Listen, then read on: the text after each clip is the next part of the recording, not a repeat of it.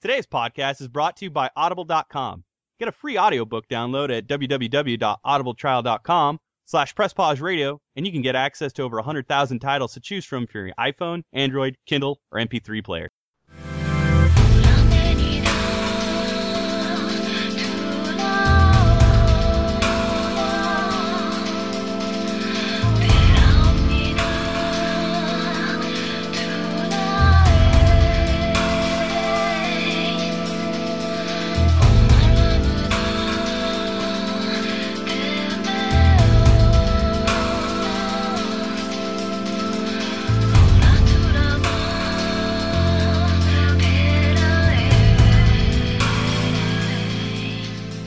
Month of February, oh, man, it's been busy month. And then there was the Valentine's Day, the V Day, okay, V Day for your day. Um, and I, I don't I don't know how well. I mean, well, isn't this your first V Day, Andrew, with with the baby with baby? It's true. It is correct. So we didn't do anything eventful whatsoever because ba- baby does not baby does not allow it. We do not celebrate. Baby is not on board for Valentine's Day. Ba- baby, baby, not on board. Which, yeah, secretly kind of worked out for me too. But I won't say that. You know. well, I I, I, I, I, I did say it publicly. By what I wasn't saying that publicly before. Ouch. Yeah, oh, it's cool. God, it's that cool. sounds she, like a really shitty Hallmark movie too. Baby not on board for Valentine's. Or like a Lifetime movie, maybe. Yeah, I don't a know. Lifetime be... original movie. Baby not on board. The no Valentine's Day story. The no Valentine's Day, like they're denied Valentine's Day. It's starring, there and star, they can't starring have it. starring Meredith Baxter Birney. I think she's the one that's always in those movies, right? Oh yeah. Oh wait, hold on. But we got to think of. Oh, I'm trying to think of somebody right now that could really use the work, and Michael Madsen. So. He might he might fit that role pretty well. What's uh what's Jonathan Taylor Thomas doing nowadays? Does he need some work? I haven't uh, seen him around heroin. a while. Ah, uh, that's a bummer. Well, he could do a lifetime movie, get some extra funds for that. he could, he could, yeah, he'd be he'd be typecasted as the heroin addict. Mm-hmm. You know, because I, I I don't know about you, but I generally tend to see those at least once in every lifetime movie that comes across uh, my television screen. Sarah, Valentine's Day, buddy. How how was your Valentine's Day? What did I do for Valentine's Day? I kind of forget. Uh, that's a bad sign. Oh, it's yeah. true. I mean, we, we kind of skipped the entire month of February, so yeah, we, we we've been incognito for a while. What did Yeah. we do? I forget. I couldn't tell you what we did on Valentine's Day. I think we. What do we do? I forget. Bone I can't down? tell you. What? You can't, you, you can't tell us. It's a secret. Uh, no, no. It's I no. I genuinely forget. Uh, I know we did something. I just don't know what. We just might have stayed in and he'll scream it out loud in the middle of the podcast. Fucking tobogganing. We we tobogganed. Something. went to Bamford. Oh, I came back and uh, What's a toboggan? I, you know what? Yeah, I think we just like sat in and played video games all day. That's That's the much way it yeah. should be done. Good toboggan, man, dude. man. It's like the same shit they do in Cool Runnings. Like a like a sled. You mean a It's, sled? it's not not a, bo- a bobsled. Well, sled. no, but toboggan quite a bit is different. very The similar toboggan- to sledding. Uh, A- a- yeah, it's a ra- a basically just thing. just like a, sh- a sheet of aluminum that you sit on and wing yourself down a hill. It, it's like it's like when you go to the store and you buy those round things that look like trash can lids, but they make them like sleds, so you have to pay more money for them. Screw What, that, the, uh, man. the plastic saucers. Yeah, yeah. Eh. God, Or better still, crazy carpets. It's just like this I hate nearly those things, man. frictionless, nearly frictionless uh, Piece of a plastic with a handle on of, of yeah of plastic with a with a handle on it that whips you down the hill so fast you've got no Yep. control, and God And- help you if you hit a jump. and a, hand, a handle, which by handle I mean just a hole cut into the very front of it, so you can hold on to the lip. And it makes me feel Exactly. mildly racist as I'm riding it down the hill. Jesus. Um, you know, funny It's enough, not, it's not really racist because only white people go sledding, right? I mean, I'm just. I mean, because you can't I- be I not racist say to that? white people. It's just it's it's completely just I'm, not. just, I'm observing what what what they do when it's snowing. They should stay inside and just be smart and, and stay warm and not get sick. But like, nah, fuck it, let's go outside. Let's jump into this shit.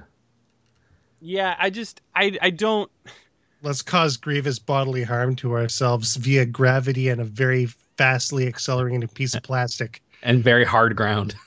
yeah. Yeah.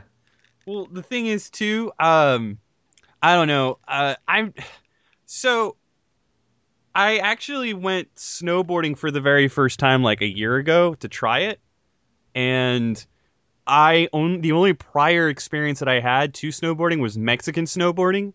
Mexican snowboarding Okay. is just basically going uh, doing the same thing you would do snowboarding except it's on just duny ass sand hills man it is totally different it, it it sounds like a very comparable fucking uh pastime to snowboarding it totally isn't you have way more control and it actually it hurts way more when you fucking like fall because you're just Yeah, eating- man. It, it's all about that speed. Yep.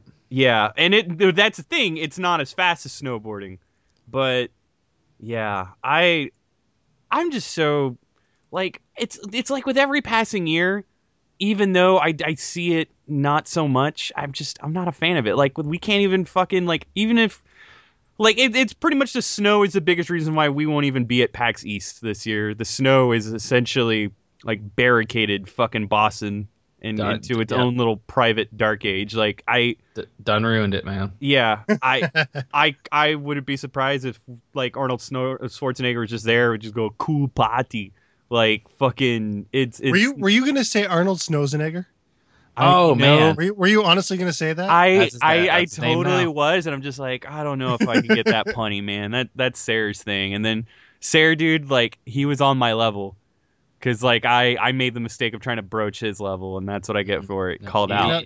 He, you know what stopped they it say, right though, then and there, man. Okay.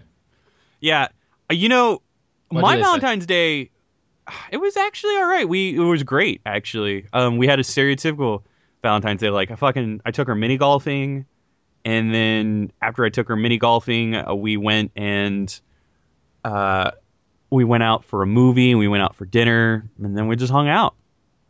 It was it was it was it was so silly because we were just like, you know, uh, we pretty much do this every other time we hang out. Sans the mini golfing. So I don't know. It's it's silly just how much stock people put into Valentine's Day, and like I don't, you know, I'm I'm just curious to hear like how two married folk handle it. And so far, yeah, about- we about- we about forget about it. we forget about it. Yeah, dude, it's Valentine's Day for you guys every day. Um, at least you're not that one guy. There was a guy who dumped his fiance on Valentine's Day because she wasn't excited enough for Spider-Man to return back to the Marvel ah! Cinematic Universe. Man, Yes. You know what I say to that? She- you know, you know what? She got off easy. Yeah, I'd say so because that bitch isn't ready for Spider-Man to be part of the fucking Avengers. Fucking kick her ass to the curb. Yeah, Good. I Good, good riddance, man. I you know, and it's great because like when I'm reading like the different articles that that talk about this and without dude, without even like seeing a picture of like the fucking poor couple, uh, well, poor woman and fucking like really passionate nerd, Mhm. I you know, I I, I immediately don't- like fedoras just immediately came to no. I don't blame him. If, if if if somehow, some way, in our lifetime, Wolverine jo- joins the Avengers in the next series of movies, and my wife isn't excited about it, I will divorce her and I will disown my child Wait, what what because by proxy? just if- because. yeah, the, the baby doesn't know any better, but the baby better be excited. ba- ba- baby's on borrowed time if you're not excited about Wolverine joining the Avengers. It's gonna be hmm. amazing. Have you read Infinity Gauntlet? It would be amazing. How can you not be excited about that? I think I think you blurred the lines of sarcasm, facetious a long time ago, dude. Because I don't, I can't follow anymore. I can't you, you, tell don't know. if You don't, you don't know if I'm telling the truth or not, do you? No, I, I, it's it's it's a little frightening, but It's just gonna, it's just gonna be a waiting game. We'll just see what happens. it, it's it's your move now, Marvel Studios. will you put Andrew's married life in Do you want to break up this happy home? We'll see. Oh my god. Ugh. Well, Sorry, I didn't mean to get so dark. it would. Meanwhile, on Press Pause Radio, Yeah, Yeah. Oh god. You know when how- I heard that, I. I totally heard like the cosmos shifting, like every other like fucking uh wipe away towards like old superhero cartoons. Meanwhile, and the, I don't know hmm Like that uh, that had that su- that Super Friends cut. Do you know what I'm talking about? Oh yeah, yeah. hmm Should throw that in there just for good measure, so I don't sound so much like an idiot. This is uh, Press Pause Radio, episode 93. We're gonna touch base on uh, something a little close to home, so fuck it, because you know it's been coming up a lot lately. So why don't we touch uh, upon it? Uh, video game reviews, like just how effective are they now? I mean, just what what exactly what kind of influence do they honestly have in within the collective community of video games whether it be uh, the community itself the industry just you know do they need an overhaul what is there is there something that we can do because honestly there's been a, a a large disconnect that's been only getting bigger uh, with every with every passing quarter so yeah, we'll we'll talk about that, but a bunch of fucking other shit first. So we'll cue the theme music.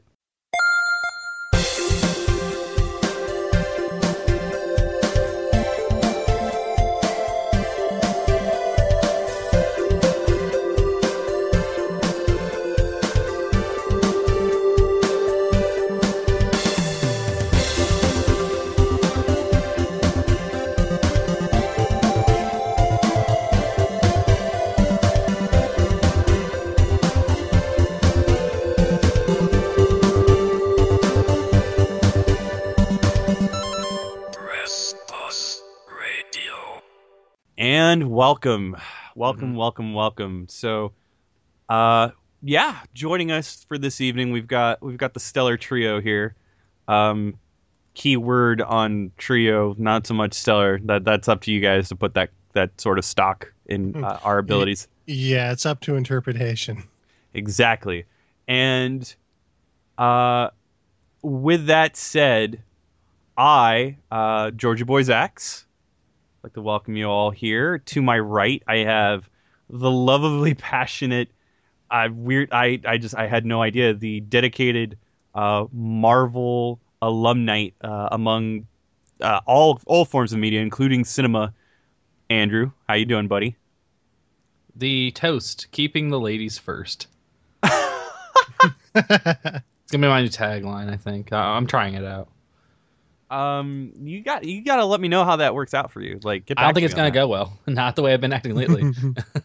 No, I, Not at I all. I'm I'm starting to like I'm a little concerned. A little but- bit, yeah. Me too. it's it, it, it- it's gonna be an adventure that we take together.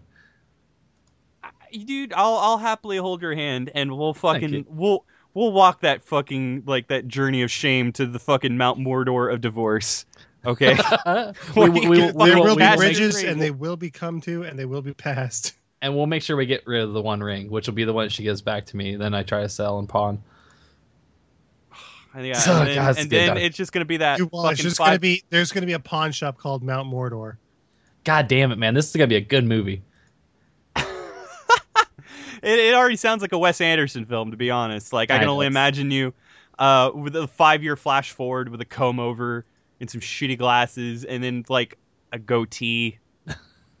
I, Sounds but- about right. yeah, uh, and then and then to my left, I have the the impenetrable, the Rico Suave, the fucking Don Juan of the cast, Ser, because I mean he dude he's on point every knows what he's day, doing. twenty four seven with his romance, three sixty five. He doesn't. That's that sounds awesome, but I'm not 100 percent sure.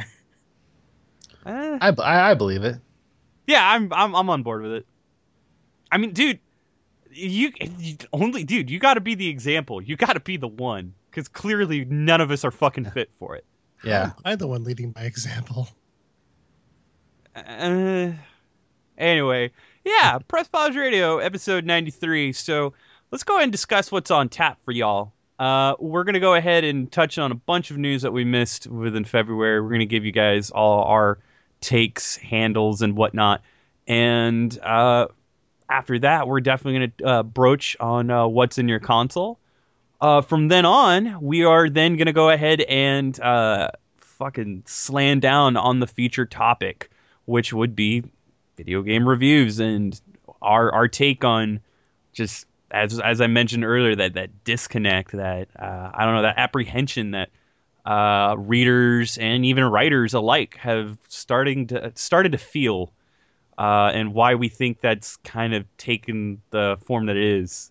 Uh, or maybe I don't know. There, there, there's something that's a bit antiquated about the process that that's no longer working as well as it used to, or at least so we may m- muse. There, there's more to talk about it. So yeah, that that's the show in a nutshell. Man, I it, it's very fucking. I think this is the most organized we've ever been. Maybe we've needed this break. uh, it, it wasn't too bad. Yeah. I just I just miss you guys. Like I said, Aw, like this, is- this is always the best part, just talking to you guys. Mm-hmm. Um, but yeah, we've got plenty of other announcements. We've got uh, lots of play plays that are coming up. Uh, definitely, definitely some fun stuff to talk about. And uh, as we record this, I mean, GDC is fucking around the corner, so we are definitely gonna have a presence at GDC. So you guys should definitely stay tuned for that. But yeah, let's go ahead. Let's let's mm, let let's tread upon that newsy that news those fucking those life events in the in the world of video games.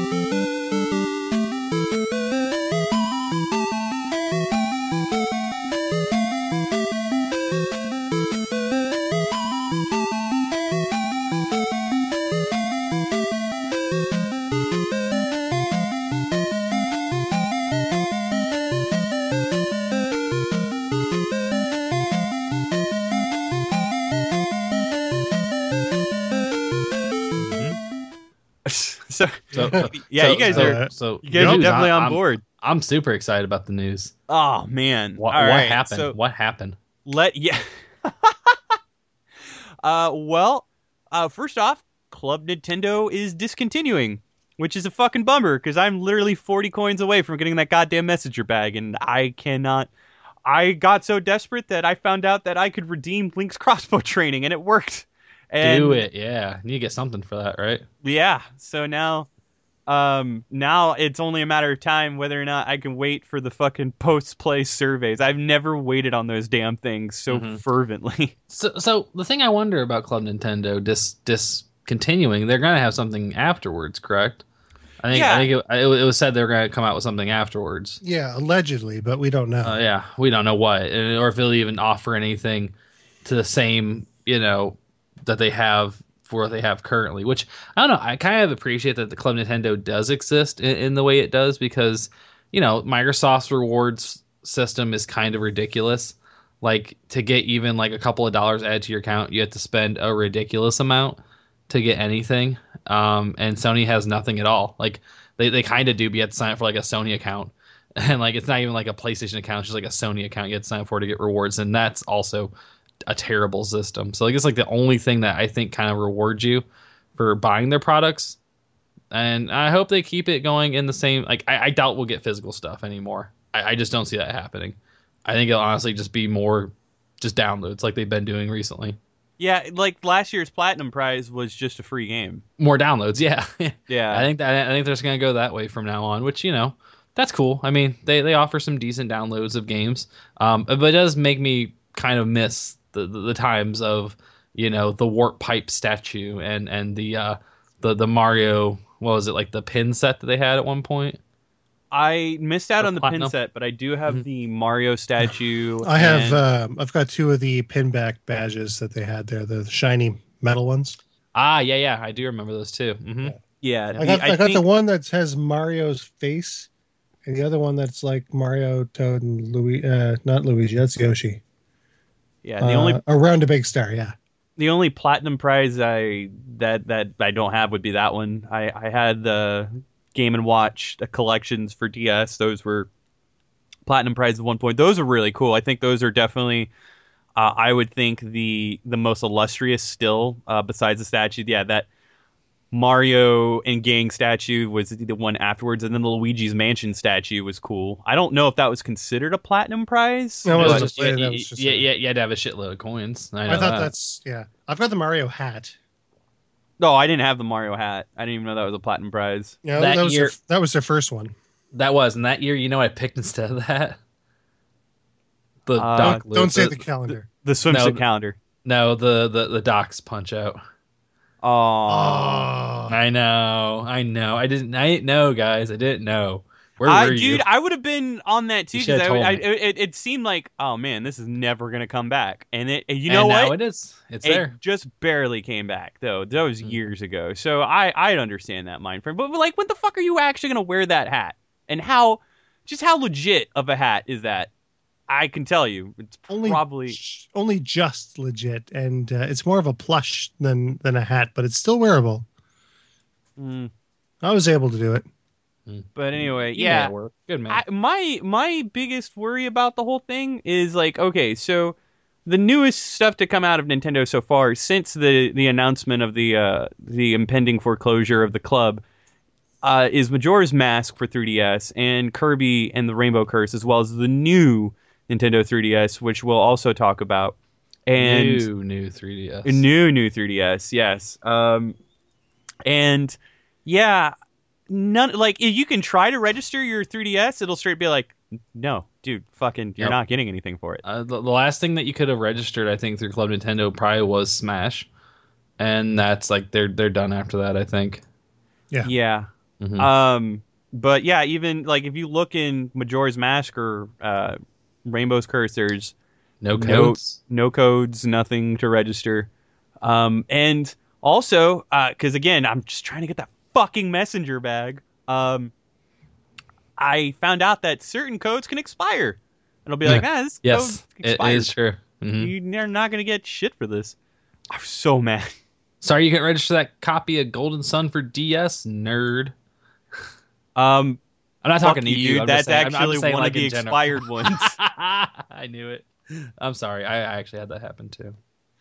oh man. Sorry. I yeah, I I was just I registered it and then they're like, "Oh, you can't you can't do this." I'm like, "Dude, fucking really?" Like I think the last successful one I was able to get was uh Link's crossbow training and then Pokemon Conquest cuz I was just like, "Oh, yeah, I totally forgot about registering this." Like it's just weird like the pile of shit that I'll have next to my computer. I'm like, oh, "All right, I'm to I'm to do this." Yeah. And then like I go and look at the eligible ones and like the Pac-Man games, Pac-Man and the Ghostly Adventure, they're like, yeah, this is totally eligible to register. I'm like, really? There are no fucking codes in them, and I know I bought these brand new. So, um, yeah, don't I? I don't know. So there. I don't know. I think as a whole, though, Club Nintendo sort of took a serious nosedive after the pin set. Yeah. Like I when, when the pin set was the was the platinum reward, and it wasn't even really that great. I mean, it was only just a bunch of, you know, pin ba- one inch wide pin backs that were kind of dubious in quality. Uh, after that, it all just kind of going to going to crap anyway. It was it was either digital rewards or half-hearted physical stuff that, uh, you know, like shoelaces, for example. Like, and and even Mm. then, the, sh- the shoelaces wouldn't even work on my dumb shoes because they're too big. Yeah, they're very thick shoelaces. I have a pair of those too. I kind of wish I wouldn't have like wasted my points, knowing that like now if I really wanted to use them, I can't. You know, like I, I just like with these game downloads though, like oh man, I I could have gotten so many games, but now I'm just like, no, nothing, not even a poster set. I can Hmm. get a, like I like I said, I'm like 40 away from, and I and I want to say like the the messenger bag's 800. So yeah, I'm at like 760. Man, So I'm just waiting for- points. Like I've got that messenger bag, and it's not fantastic. Oh, you were able to get the Majora's Mask one? Oh, Majora's Mask. Well, I, no, I got the the star one that they had a while back. Is it the, are you you think it's gonna be the same one? It's probably going to be the same thing. I just want Like, it for the The, iPad. the coolest thing that they had was the Game and Watch, which I got. Mm, the actual Game and Watch, not just like Yeah. the DS game. Oh, that's cool. Oh, oh, I got both DS games too. Yeah, They had an actual Game and Watch. Yeah, hmm very very brief though. I remember that. Huh. hmm I just kind of, uh, I want like the, all the cool shit that like Japan got, which is just Oh, weird because it was going in that direction, and then man, that Super tough. Famicom Classic controller was the shit. I would have gotten one of those in a heartbeat. hmm I got the the Pikmin tote. I thought that was kind of nice to have. But I mean, fuck. What like, do you see me using a tote bag anytime soon? Not really. So it, it just kind of sits there. But it was you know whatever. It was cool. Hmm. Well, there you go, Nintendo. Well, I don't know, man. Uh, I think at, as you guys got coins right now, because all the coins are disappearing no matter what by June. Yeah. So if I'm unable to get if I'm unable to get that message So, bag, so have they said like if you did reach the status of platinum that you'll get something then, or no? I don't think they have. I think pla- at this point it's just a bragging right because I have, but like Mhm. that's it. I just know that I'll get Mewtwo uh, by April. Um, And I registered both copies of Smash, and I haven't even seen anything about that soundtrack yet either. oh, I did. I- it told me honestly- that I wasn't gonna get it wow, why? Because apparently I didn't register them uh, in time, Oh, which is stupid. yeah. I, I did because they never put like a time frame on it. They it, just it was like Jan- it That like is January. stupid. Yeah. Hmm. Yeah. So I don't, and I'm just like, you know what?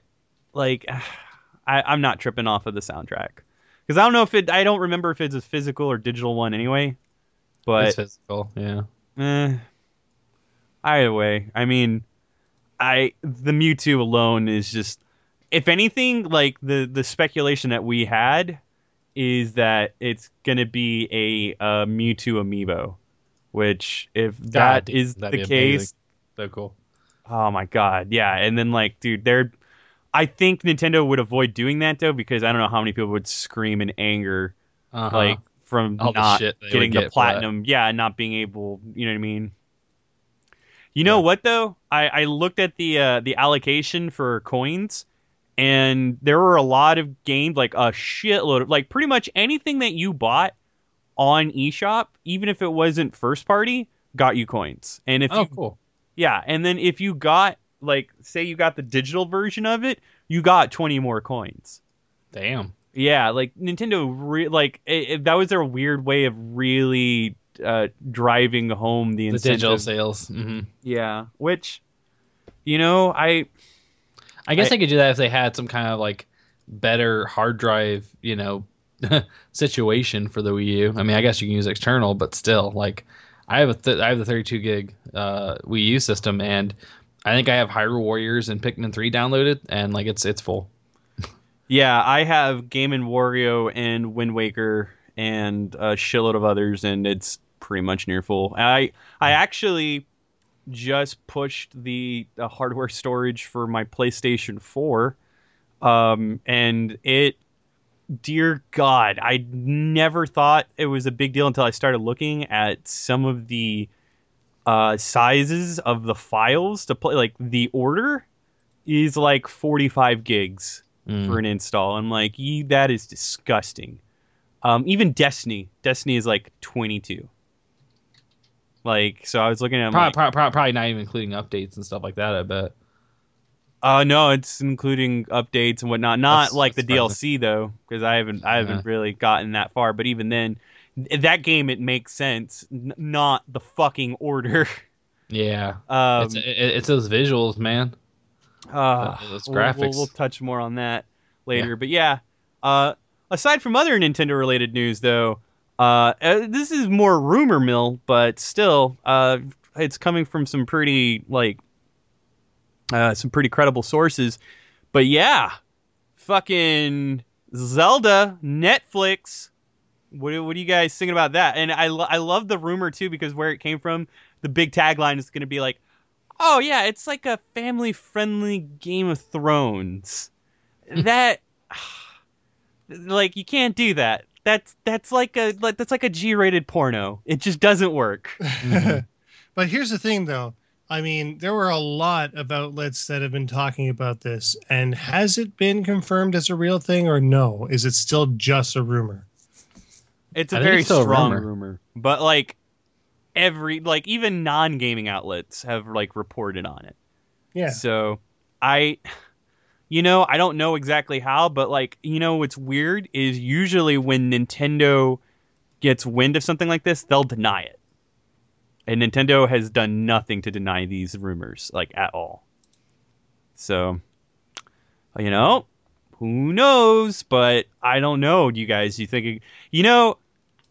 I, I I'm that schmuck that owns that 13 episode fucking box set of of like excuse me princess.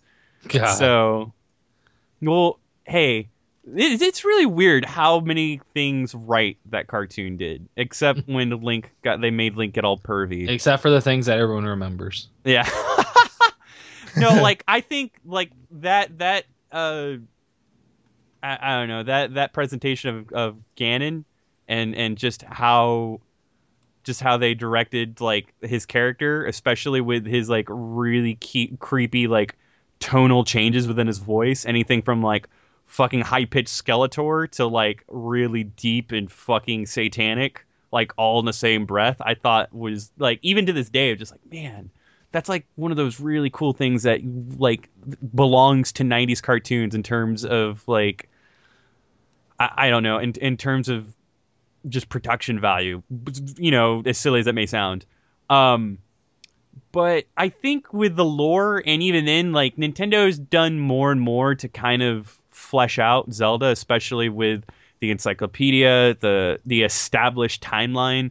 Like it was always this very vague open to interpretation property that like the fans like always just like embraced and and did with their own. And now like Nintendo's kind of taken the wheel on it a little bit. And I think with what they've done lately I I think it'd be really cool as long as they're involved because the last time something like this happened with one of their properties and they weren't fucking involved um we we got John Leguizamo and Bob Hoskins like getting really drunk. And I mean, we've already we've already covered that movie to a fucking T. I mean, you can you can go back and listen to that commentary episode we did for our fifth anniversary. Was it our fifth anniversary? Uh, Uh oh man. Well, that's when we got really, really drunk. so I don't think I remember. If it wasn't the fifth, it was definitely the fourth. it was the fourth actually. No, yeah, the fifth one was Mortal Kombat. We did not Yeah. get drunk. no, we did not. The fourth one we did. Yeah. And Oh. fuck California. Yeah, that that was the yeah. Oh man. Oh, Anytime, anytime anyone says California, it makes me super mad. I just a fucking it just drives a, like This says just It- as California. I'm like, mm. this like fucking permeable permeable rage just fucking like exudes from you. Um but anyway, yeah, I I don't know, man. I think I think it'd be good if as long as Nintendo is involved and even then, I mean, let's see. I think the one the one Netflix series that's like been a success so far, the two actually is Orange is the New Black and Mhm. House of Cards. House of Cards. yeah. Yep. Agreed. House of Cards. And the best thing about this, I guess, is if it is through Netflix, you know for sure once it does come out, you can watch the entirety of it, at least the, the, the season, like all all at once. You don't have to wait. You don't have to, you know, set your recordings. Like it's just it's there. Just watch away, and, and it's so exciting that Netflix offers that. Like you're right, House of Cards. Like I went crazy when I first started that because I'd wait a while to watch that series. But once I got into, it, I was like season one, season two, and then I had to like wait anxiously for the third season to finally come out. Um, but the, the quality is amazing. I mean, everything Netflix has done so far, I think, is definitely well worth it. Um, Peaky Blinders is really good. Uh, the Daredevil uh, live action series is coming up real soon uh, through Netflix. So, yeah, a lot of really good stuff. So, Well, Um, yeah, I mean, aside, they, they do have their misses though. Like I, you know, we're, we're talking about an established, beloved property. Lilyhammer or whatever that one show is that's on there, it looks kind of terrible. That is I like, was actually going to talk about Arrested Development, which see, I never, I never watched the the newer stuff, so I, I, I wasn't really. good. It's just it's Mhm. pandering. It's really pandering. well, it, it, isn't the fact that he tried to bring it back anyways just kind of pandering anyways? Well, no, because there wasn't a whole lot of closure. Like Mm-mm. on, on when it when the series ended on Fox, there really wasn't, and just you know between Portia del Rossi like looking really weird and old, like I I, I don't know, it's weird, and then just like it, there would be so many out of place callbacks, just you know to kind of some people reinforce like, probably don't even hey guys, remember." Arrested Development, Bluth, you get it, Bluth and they're Mhm. like you know what I mean. It, it didn't feel very organic as a season on its own. It was like it just hinged very much on like all these established jokes just So, making a return. Do, you, do you fear like, like that maybe they'll try that with Zelda, like try to have like, you know, like for the hardcore, like try to put in things into the series that really don't have a place just to like check it out, hook shot. Doesn't really make sense, doesn't really work, but here it is. You know what I mean? Like, you think they'll try like, like do, do they compromise like having it be a, a, a good to watch show with some kind of believability just to kind of bring in all these aspects of the game, or do they, you know, go like just like really really far on the game aspect of it? I without you know, making it like without making it seem like it's good to be live action. Like at that point, might as well just be animated. If they want to make it too like over the top and too out of the realm of like you know being realistic. Yeah. I just you know I don't really know how you know. I mean, I guess, I guess how dec- well it would translate into into that Like, okay. format. let, let me ask you this: the the April Fool's joke they did for IGN uh, years back for the live action Zelda movie. If it came out and looked like that, would you watch it? Oh yeah, absolutely. But uh, see, here's the difference. You you said it like you nailed it right on the head. That's a movie. That is one like just singular si- like experience. It's just one sitting. Where is this? They're planning a series. It's gonna be episodic. There's gonna be a arcing story, a uh, a continuity. Which I- Continuity in Zelda. Come on, man. uh, yeah, ex- I fucking. But see that you know this is all new territory, and honestly, I, and I might get a lot of flack for this, but to, in my opinion, there is like only one Zelda game, and and that's the thing. I what like are they going to borrow from all the Zelda games as far as story? Like, is this going to be Are an they, gonna, original are, they, story? are they gonna fix the timeline somehow and, and and present it in that way? You know, yeah, I I don't know what exactly they're going to do, like, or if they're just going to actually just rip directly from one of the games. Which honestly, the only game, in my opinion, like the only official Zelda game that would have a, a story that would be the most adaptable for this sort of format is, and and I know I'm gonna get flack for it before I, I you fuck all you guys and whatever. Um, Zelda 2: Adventure of Link. That is like the most and and it would also really fall in line with the whole Games of Thrones theme because think about it, like in that game you go from village to village talking to characters and doing things and they're they're I don't know, they're always they're always felt like something going on. I kind of feel like that one would be uh and, and and not only that like Zelda always she wasn't just some invisible face that you met at the end of the game. She was there throughout in that temple. Like I I really feel like you know if they did something around that that it would be cool, especially with that being the debut of Shadow Link, for example. I Mm-hmm. don't know. Something if they take all those elements, I think it's really going to be relatable to that game because everything else in that game is also, you know, as weird as fucked up as it is, it's also probably the most grounded in terms of like again what they would present. I I, I think they can do it, but everything that I've seen out of Netflix so far, as far as production value, has all been like really in the in the in terms of fiction has never been like fantasy level or supernatural or anything that that that I would be confident as far as that. But you know, we've seen people do a lot of cool shit on the internet with very mild budgets uh, Yeah. on the internet. I Mm, mean, yeah. that that fan like they're somebody's doing a, a fan film series of Dragon Ball Z right now as far as the history of Trunks, and that uh, uh, first pilot that came out was fucking really great. Aside from the really bad acting, so who knows? I, I think it will come down ultimately to who's involved in the project. I think once we find that out, if it actually does become a real thing, that might sway me one way or the other. Oh, God, like if they you get, want they- involved? um, for that, I don't know. Come back to me. I'm not really 100 percent sure. Do you have like a, a number one? Like, I, I guess I'm just talking the way of like director or like producer, not necessarily the talent that plays the role, because I feel like that could really be done by a lot of different people. I guess like in a dream world, I'd say like Spielberg, because Hideo I feel Kojima. oh fuck off, dude. Like no, Jesus Christ, that'd be the fucking that'd be an acid dream, just waiting to happen. That whole thing, man. Uh, I I don't know. I I- feel like uh I feel like Spielberg because oh man, that'd be amazing. that'd be some dark shit. I don't know. I, I feel like Spielberg because I feel like he has an appreciation for the video game uh, as a as a form of entertainment, and I feel like he can tackle something like that, like you know that that whimsical feeling that you would get, you know, enjoying something like that, a live action Zelda. I, I, so I just want. Hmm. I'm getting that same feeling I get when you say California now. uh, uh, J.J. Abrams. Maybe too many too many flares though. Yeah, like true. f- be a flares in Hyrule. Like where the fuck are these lights coming from? I don't know, Sarah. There's you- just, there's do- just like do one do- son. I don't know. What about you, Sarah? Yeah. Yeah. What a what?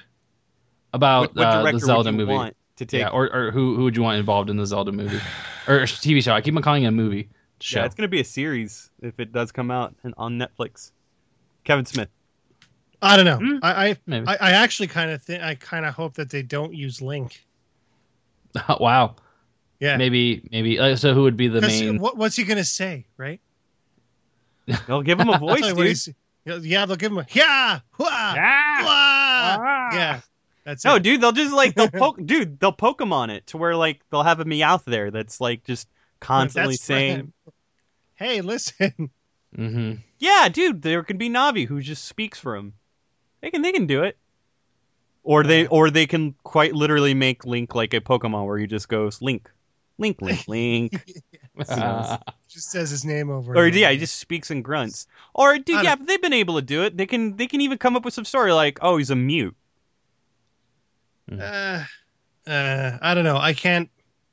I can't see how they're gonna do this without completely disappointing everyone, and then there's no, gonna be the yet, biggest who would they shitstorm. get to stars as Link? Jason Momoa. Uh, as long as it's not like Matthew McConaughey, What? I think we're good. yeah. Joaquin Phoenix. Mm-hmm. No. Russell Crowe. Oh God, no. Michael Cera. yeah. Uh, know. no, no. Scott Pilgrim's enough for him. He, he can just live with that. That that guy that did Legolas. Joe Orlando, Orlando Bloom. Yes, He- that guy. uh, he's gotten too old, man. They had like CG his face to do the Hobbit movies. did they actually? That's crazy. Yeah. I, I believe it, He's dude. just like he- really old, and Yeah, like I guess so- Pirates of the Caribbean took years off his life. Washed up. as yeah. it should. Yeah. As it should. oh God, Johnny Depp. Ew. No. Uh, he has so many bracelets on. Why do you need all those bracelets? Uh, Um, but yeah, so well, we'll see. I don't know. We'll see. You Hopefully- it'll revolve around Zelda. I would watch that though. I really would. I think that'd be awesome if they did that. I think um the last And bit actually, you know, if they did, that would take the focus off of Link and thus alleviates the the dialogue problem. Mm-hmm. so during our break as well, uh, it's something poopy happened, but it I don't know. It may have had its happy ending. Um, Joystiq went under, but I believe Joystiq is now transitioning into Engadget as far as Engadget like now having a gaming section. So that was also something, and we I just sincerely hope that that was in fact the situation, and that everybody that was a part of Joystiq was able to transition Yeah. over to Engadget. I I wasn't really a big uh, fan of Joystiq, just uh, you know like their articles and what they did um, initially. But then when we went to PAX in 2011, I went to their panel, and that was like one of the first times I had had actually like seen or even met like Justin McElroy when he was still working there. Um, and I think I don't think Griffin well Griffin maybe had been working there too at the time, but uh, a lot of those guys have moved on to Polygon, uh, of course. But like that was the thing that kind of won me over was like what they did like in person. You know, I guess I never really gave their writing much of a chance, but I, I kind of wish they would have done more. Like they didn't really do a lot of podcast or video content, at least initially. Um, I can't really speak to what they've done in the last you know year or so. Um, I know they have podcasts, but you know it was. It's always a shame to see like that kind of thing go under because first it happened with like the physical magazine, and then you know websites started going under like one up and stuff like that so it's always sad to see but uh, I, I always remember that like that was something that got me to become a fan of their work was like seeing actual live panels that they did at pax so but you're right hopefully they all got you know in good positions and everyone's kind of landing on their feet Yeah, as as far as uh, uh as of February fourth, they were able to uh, start a, a little venture with Engadget, and now it's Joystiq Cross Engadget, so you can catch a lot of the new stuff that they're doing there at Engadget.com/gaming. and they're all under the Nice. aol umbrella still right for Yeah. the most part okay So I think if anything, it may have seemed like it was a shuttering, which it you know it was, but more more or less it was just a really uh, poorly portrayed uh, consolidation Mhm. on AOL's part to Engadget, which it would have probably been. But like you know, again, before it even became official, it was a bunch of rumors that went rampant to begin with. So you know, who knows?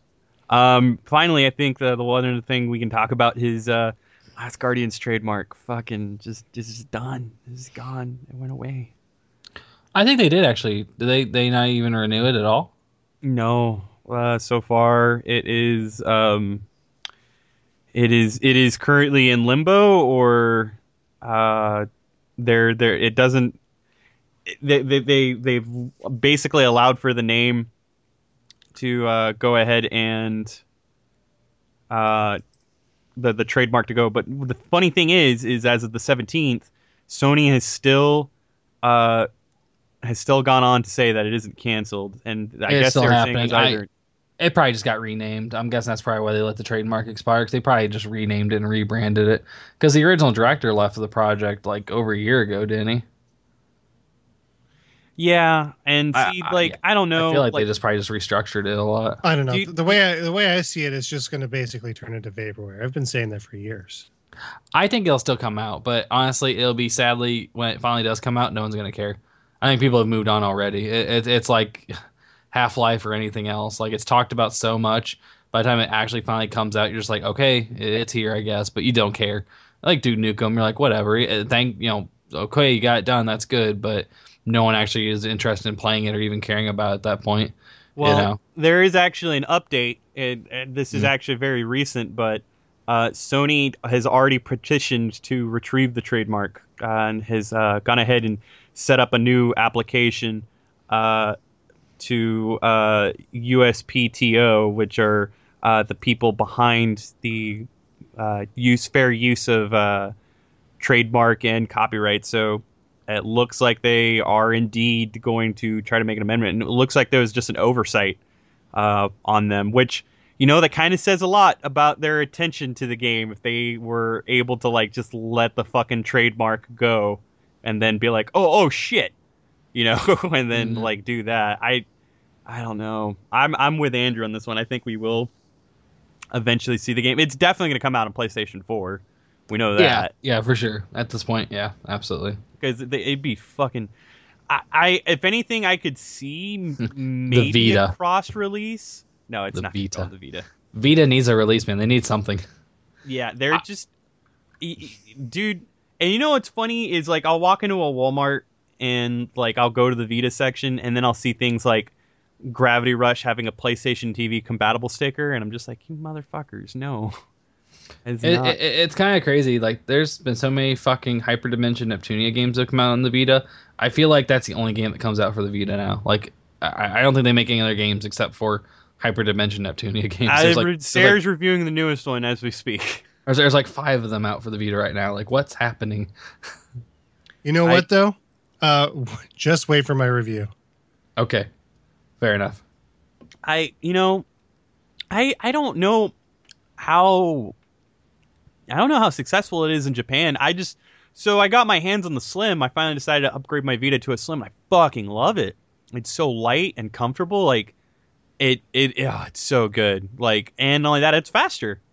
Like in my opinion, I don't know. I as far like I've been playing, which you know I'll touch on and what's in your console. Actually, I think that that would be a fair point to go ahead and jump in there. I can we can talk about all, all the games. Mhm. So we'll go ahead. Let's let's do that. What's in your console?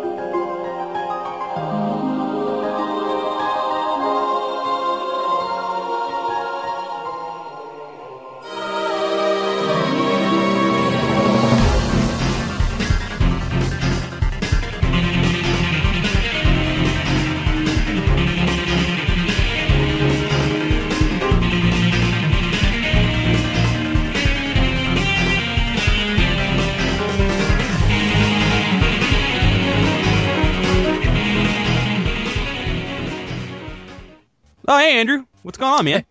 Hey, what's going on, dude? How you doing? uh, well, same old, same old, really. Ah, ah, ah, Dude, ah. what? How'd you do that? What happened? I, I tweaked something. I tweaked it. I think I tweaked my elbow. God, No, now that's the it's- wrong these kind gear- of tweak. it's these earbuds I wear. Like I think I'm gonna be working out, so I want to have the right earbuds to work out and run. If I end up just tripping over them and, and hurting myself, like I just did, Yeah, you're subscribing to the wrong kind Mm. of tweak there, pal. I mean, speaking of earbuds, tweaked audio, Jesus, tweaked audio, dude, they're tangle free. Tangle free earbuds that come in seven different styles and colors, and not only that, they allow for mic'd and non mic'd versions, so that way you can use them anytime you're, I don't know, calling for a doctor because it sounds like you're in a lot of pain. right now, yeah, exactly. Yeah, those, those those cost way too much money though. I I don't think I could afford a, a pair of earbuds that don't tangle because they all do. They Well, always tangle up. You know, dude, they are designed to sound great, and they're really cool for uh, just about anything you need them for. Is because they got noise reducing design. So with all these sweet features, you'd be in luck because we currently have a code that you can use on tweakedaudio.com right now. It's PPR. You just got to type PPR. PPR, and you'll be set from there. It's easy enough. Hey Sarah, can you help me up, man? Like I think I really hurt something. I need some Yeah, help. Can you man. prop me up, Oh, please? man. All right. Dude, what happened? Get up, man. So you you te- you tripped over these things? Yeah, I, more like I fell over them. I think honestly, I hurt myself pretty bad. Why don't you have any tweaked? I mean, they're compatible with iPods, iPhones, and Android devices, so you really have no excuse. I mean, I guess, but like you said, there's a discount code. But I mean, am I really gonna save a lot? You think with this? Because I, I Sure. really can't afford. I, I I honestly tear up all my earbuds like all the time.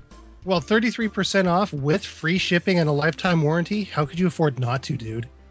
Lifetime of warranty would be amazing because I'm very very clumsy and also I, I live on a limited income because I buy way too many earbuds. So I need to buy one. I need to buy one pair and be done. So I think this is the one I'm gonna get. Man, go to www.tweakedaudio.com and get your shit sorted out. Yeah, dude. Enter in the code PPR, and you can get 33% off some new earbuds. Uh, but before we do that, let's let's get you to the nearest emergency uh, care. Yeah. Yeah, yeah. Can we ice this? Thank you. What's in your console? Sarah, we're gonna go with you. We always go with Andrew. He, he needs a he needs a fucking he needs to calm his fucking his britches down. So All right. I do. All right. I'm very worked up, as you can tell. Mhm. All right, so what's in my console? Um, this little game called Final Fantasy XIV Realm Reborn. I don't know if you've heard of it. It's this game, and apparently it's like you play with all these people all around the world all at once. Like millions of people are playing this. Four million people, if you Yeah. can imagine that. I don't know number. if you've ever heard of a game like that before, but I mean, uh, it's pretty fun. I'm level 25. I've been playing I- for four days. I yeah, you know it's funny. I've been reading that you've been playing it. I have my copy like unopened for PlayStation Four. I have yet to like set anything up for it because I'm just like I don't because I remember like once. I just know that once I boot it up, that's it. That's all I'm gonna Yeah, do. yeah. yeah, You're done. and it's yeah. it's solid. It's really really good. I I I played the beta. I really enjoyed the beta access for PlayStation 4 when it first was available. And I like in my opinion, I think the one thing was it wasn't as friendly for uh, a controller as 11 is because there's a lot more macro and, menu usage. It's kind of sad because they, they they made you believe that controller would be the way to go with 14, but I don't see. You know that. what though? I, I can't agree with you there. I'm using an Xbox 360 controller on the PC and it's working just fine for me. well, yeah, but you've got a keyboard there. I got a I, I just meant just for controller, but even Oh, well, then, no. I, I I hooked up. a you definitely What? need a keyboard on PS4. Look, Yeah, I mean, uh, like trying to like type a message with a touchpad, it ain't gonna happen, man. Nah. no. Yeah, but like even then, like okay, so like I play 360 11 still, and like the USB keyboard and uh, 360 controller there, it, it's always been fine. Just as the PlayStation 2 controller has Mhm. always been great. But like I'm talking because 14 has there there are different uh, abilities based off of different. There's basically there's more menu navigation than there what even even in the most complex jobs of 11, like whether you were a fucking beastmaster or you were a ninja or a summoner or a puppeteer. Uh, where those they would involve extraneous fucking menus to go through, or blue mage. I felt like the the the window navigation and even then just applying like the the, the macro paths was definitely way more user friendly than than Final Fantasy 14. So that's you know like what though? I thing. I don't know. I, I don't think I can agree with you with that either. It's on the whole, 14 plays and flows a lot better than 11 ever could have hoped. I I will say that it's just and there's another thing too. I'm not a fan of God, like some of the towns and the way they're designed. I am fucking totally not a fan of it. Like I don't remember what town I was in in the beta. It was like it it, it felt like Bastok, except it was like all like it was like this castled walled area that had like all these different um lots was of probably Limsa Lominsa. Yeah, it was lots Yeah. of well, it was a port town from what I remember too. Yeah, yeah. There was like a, a ship that crashed into the earth. That uh, yeah, yeah, something like that, and they they turned it into a city. exactly. So I it's been so I I mean I enjoyed it. We may want to put a spoiler alert in, in front of that, but no, dude, that happens like in the very beginning. I yeah, it does, doesn't it? Yeah. yeah, fucking no. Like we're talking about like Luke, I'm your father. Spoiler. That that's like fucking uh, in a galaxy far, far away. Spoiler. So you know, fuck people. Fuck you guys. I'm not putting a spoiler alert there. um. So yeah, but I've been I've been playing it uh, for a few days now, and yeah, I really like how it flows. I've done so much more in it in this these last four days than I had in eight months of playing Final Fantasy XI. And you're playing Well, on yeah. PC. How's your PC running it? It is running it rather well for for my piddly ass chump change PC. Yeah, I I do remember it on the, the beta. Like it looked gorgeous, like absolutely gorgeous. It it looks good. Uh, they're like when I'm doing the du- uh, the dungeon runs, uh, it'll often run at fifty or sorry sixty frames a second. So yeah, it's probably the uh, the Sapphire graphics card that I dropped into this this bugger, but uh, so see, yeah, yeah, okay, so for such like, a cheap PC, it runs really well. and is it like eleven to where it's also like cross play across like platforms as long as you're on the right is. server? Yeah, my brother plays on PS4. Dude, yeah, tell me your server. I'll I guess I'll hop on and we can we can go ahead and uh, do a never forget San d'Oria video. Yeah, No, they're doing a, Guys- they're doing a they're doing like a free login right now. I think Oh, because they're sure, yeah. celebrating the the four million subscribers. Yeah, so I mean, let me as let me know well. what server. Maybe I'll get on too.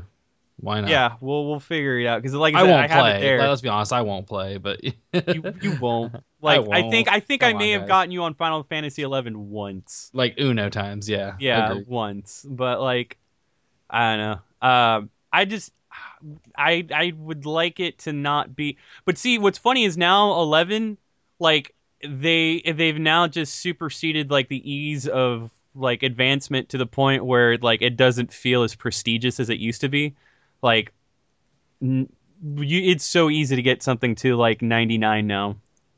Like eh, I don't want to say the game's broken, but it's definitely it's unbalanced. Like it was unbalanced before when it felt too hard, but now it's It's, unbalanced uh, where it's too easy, and people like people Yeah. are grateful for it. They're just like It's it's fast tracked, is what it is. yeah. But I don't know. I miss 11 though. I I do definitely want to go back and I I want to be able to max level one of my jobs, at least one of them. There's a person out there who's been able to get every like they they have achievement cleared Final Fantasy 11 on their 360. That's God insane. damn. Yeah, and That there is- and it is also, but this dude's like an achievement hunter, and he he still says that that that game is his biggest regret as far as like I, bet that fucking achievement hunting. forever. like if he can go back, he wouldn't do it. I can't blame him. Ah man, because like yeah, dude, like you got to do all the jobs. They they they. I don't even know if you could earn achievements in it anymore. Like even if I went back and played it on 360, I don't know if my 360 would register. I'm like, oh hey, you got a you got an achievement for it. I don't I don't 'cause- because here's the thing. It was really weird. Oh, now I remember how they register achievements. I think you still can. It was the most fucked up way, dude. You have to go to like an NPC in um in Valkyrie Dunes. You have to go to an NPC and talk to this NPC and then just check off something that you've done and then if you did it, you would get the achievement. Mm. Like you had to report it and be like, "Hey, by the way, I leveled this job up." Oh, Oh, you, you did? Oh shit. Okay, cool. Here you go. Sorry about that. yeah, pretty much. I'm just like, Jesus. Like really? I don't know. Um, I, eh, man, I don't I don't remember if I had to link my Play Online ID too, which is always a pain every time I go back. I never fucking remember the Play Online protocol, but I that I if anything, Sarah, and I say this with all due respect, that's probably the newest game we've seen you play in a while. I'm glad you're liking it. Well, outside of the stuff that I'm doing for realsies, but Yeah.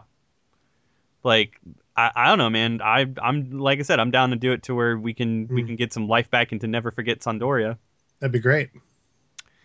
What else have you been playing? Uh, I've been playing a very, very, very shitty game, which you're gonna have to wait until the next Bullet Heaven. So God, don't throw don't throw the cart again. That happened last time. that's, that's all I gotta say. No, I can't do it because, like, if if I did that, I would permanently damage uh, one of my most prized consoles. Okay. So, yeah, that's that's not going to happen. But I will say that it. Uh, no, I'm not going to say more. You're going to have to wait. hmm Looking forward Um, to that. What else? I don't know that I've been playing much else, to be honest. Uh, outside of, of what I'm doing for realsies, that's about it. Which, by the way, I should have that review within the next little while. So, uh, look forward to my review for Hyperdevotion Noire. Oh man, I'm. He, there's got to be an audience for for for these games. There must like, be. There must be apparently. yeah, yeah. For them to do a whole series and remake the whole series and then do spin-offs on said series. Well, there's an anime of it too, isn't there? Mm, you know what? I think there is. It's probably. That would re- that would not surprise me. yeah, I just I don't know. I don't know. hmm So okay, other than shitty, unnamed, mysterious game for Bullet Heaven and 14, uh, Uh, that's that's it. Pretty much. Yeah, that's all I've been playing. Andrew, you go. You go next, buddy. You- Sure. you- Mine's mine's gonna be super easy. I haven't really played hardly anything. um, I so like I said, the month of February was kind of like a bust. You know, I didn't really get a chance to do a whole lot. Um, I did play Evolve uh, for review, which really really enjoy Evolve, but I think you have to go in with the expectations of this is a co-op game. You know, I mean, I know they they kind of talk about how much you can play it offline uh, if you want to, which is you can. It's not like Titanfall or anything like that where it's an emphasis on being strictly online only. Like if you want to play offline with bots, you go right ahead. You, know, you can totally do that, but it's not enjoyable. I don't think. I mean, it's an easy way to grind out some extra like um, levels to try to get like uh, new hunters unlocked, but the game's enjoyment comes from playing it like you would Left 4 Dead, and which is you know the team originally that made Left 4 Dead 2 is making Evolve, and, and I love the concept of it, but um, you have to really go in with the notion like you need to play on not only play online with other people, but play online with people you know. You know, like like get a group of people you know to play as hunters, or if you're okay with just playing solo as a monster and just doing it that way, you can. Um, it, it's a great game. Like I'm not really saying anything bad about the game. I do feel like there's a balance issue right now. You know, I, I feel like when you're playing it, if you're playing as the monster, if if the hunters are good and they can get at you before you get to your second evolution, um, it's game over. Like you're just not powerful. You're not Uh, strong. I think Y- y- that's. d- I think it's been rebalanced to where that's. that's- Maybe, but but it kind of makes sense because uh, that first level, you're really not meant to take them on and engage. You're kind of just you're kind of almost like forced to be more like kind of hidden, you know, kind of like hiding out and and you know trying to get you know eat more and, and try to actually evolve. So it's not really a matter of a balance maybe in that aspect. Maybe it's just you aren't playing it right or playing it in the way that you're supposed to. But for a game that's supposed to be so like dynamic and just where you can do things differently in every playthrough, um, I feel it's unfortunate that you have to kind of go with this like, you know, this this cookie cutter approach to it. Like you have to do this first, then do this. Like I don't know. It, it, I guess playing more of it now, especially now that it's online and a lot of people are playing it, I've I've started to see that maybe the balancing's not really necessarily where it should be. Um, but I think it's not necessarily maybe the the developer's fault. It really just comes down to the people playing. Like there are some people that, as their specific role as a hunter, aren't very good in that role. You know, you have to depend on your medic or your you know support um, to do what they're supposed to do, and if they're not doing it, then you're kind of hosed. You know, like it kind of loses it for the rest of the team. Um, so I kind of took a break on that after it came out officially. Um, yeah, I still feel like it's a little bit. It's still a little too unbalanced for hunters. uh, yeah, yeah. Well, especially with some of the monsters, like especially Wraith is still. I still think is even after it getting nerfed, I still think Wraith is uh pretty tough. Um, Yeah, thank God he got because, like I said, the last time we Yeah. talked about evolved, it would you that, couldn't. that I mean, dude, I it, it's so bad. Yeah, agreed. Um, so like I said, I, I played that for review. Um, I, I will be playing uh, another game for review that unfortunately I just I I kind of dropped the ball and haven't really been putting as much time as I should into it. Um, Dare you? I dude, it's it's been a bad month. I I guess apparently we're not supposed to play games during the winter, which is the time you think you're supposed to, but I just couldn't seem to get anything going. I Um, dude, it's yeah. definitely been a bad month. Uh, so it, Yeah. we, like we just had to take a break, but we're we're Mm. coming back strong. Agreed. Um, the only thing I did get a chance to play with any kind of regularity, um, and it was really because of uh, friends I have that were wanting to jump on and play with, was Guilty Gear, uh, which I I guess you pronounce it. Is it Exard? Exard? No, XR. it'd be it'd be Guilty Gear Zerd as a as Zerd. a pun on third. Oh, Because in? Japan, it would still it would they would say Guilty Gear Sad, right? So Okay, so that that Guilty that's Gear how turd. Did I do it No, right? But but it's not. You did dude. not, That game but- that game is amazing. Like Is I it am a fan. Yeah. Oh, it's really good, man. Oh, it's beautiful. so are, are the- you doing PS4 or PS3? PS4, PS4, Okay. which although I think it would probably look just as good on PS3. I feel like it would Like I, I feel that is probably a good assumption. the the hand drawn, you know, animated art style. I think would work fine on either system. But um, it looks amazing on PS4. Uh, plays just as well.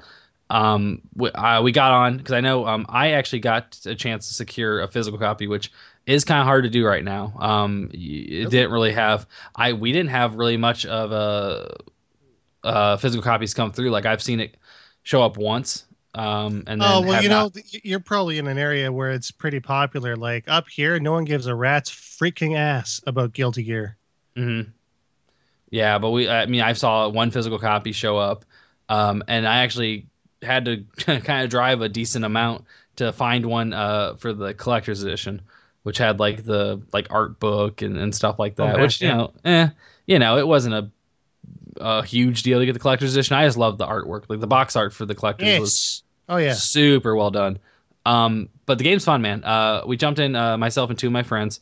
Um, and the way they do that is they have like a lobby where it's so fucking hard to set up a lobby in that game. That's the only downside to the whole thing was it was really like just a, a really bad system to like set up a lobby, have them join it, you know, get in, and then you know two people fight, and then you have one sitting waiting for the winner.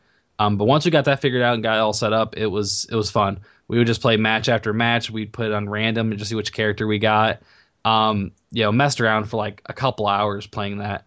And unfortunately, I'm I'm still playing with the actual game, just regular PS4 controller. Uh, I hope to sometime soon get an arcade stick for the PS4. I haven't done that yet. Um, just didn't have a reason to, I guess, to have an arcade stick for the PS4. But now with this and MK coming out, probably will have to invest in one. Um, it plays well enough on the controller, you know, but I, I'm really like partial to having an actual arcade fight stick for for games like this.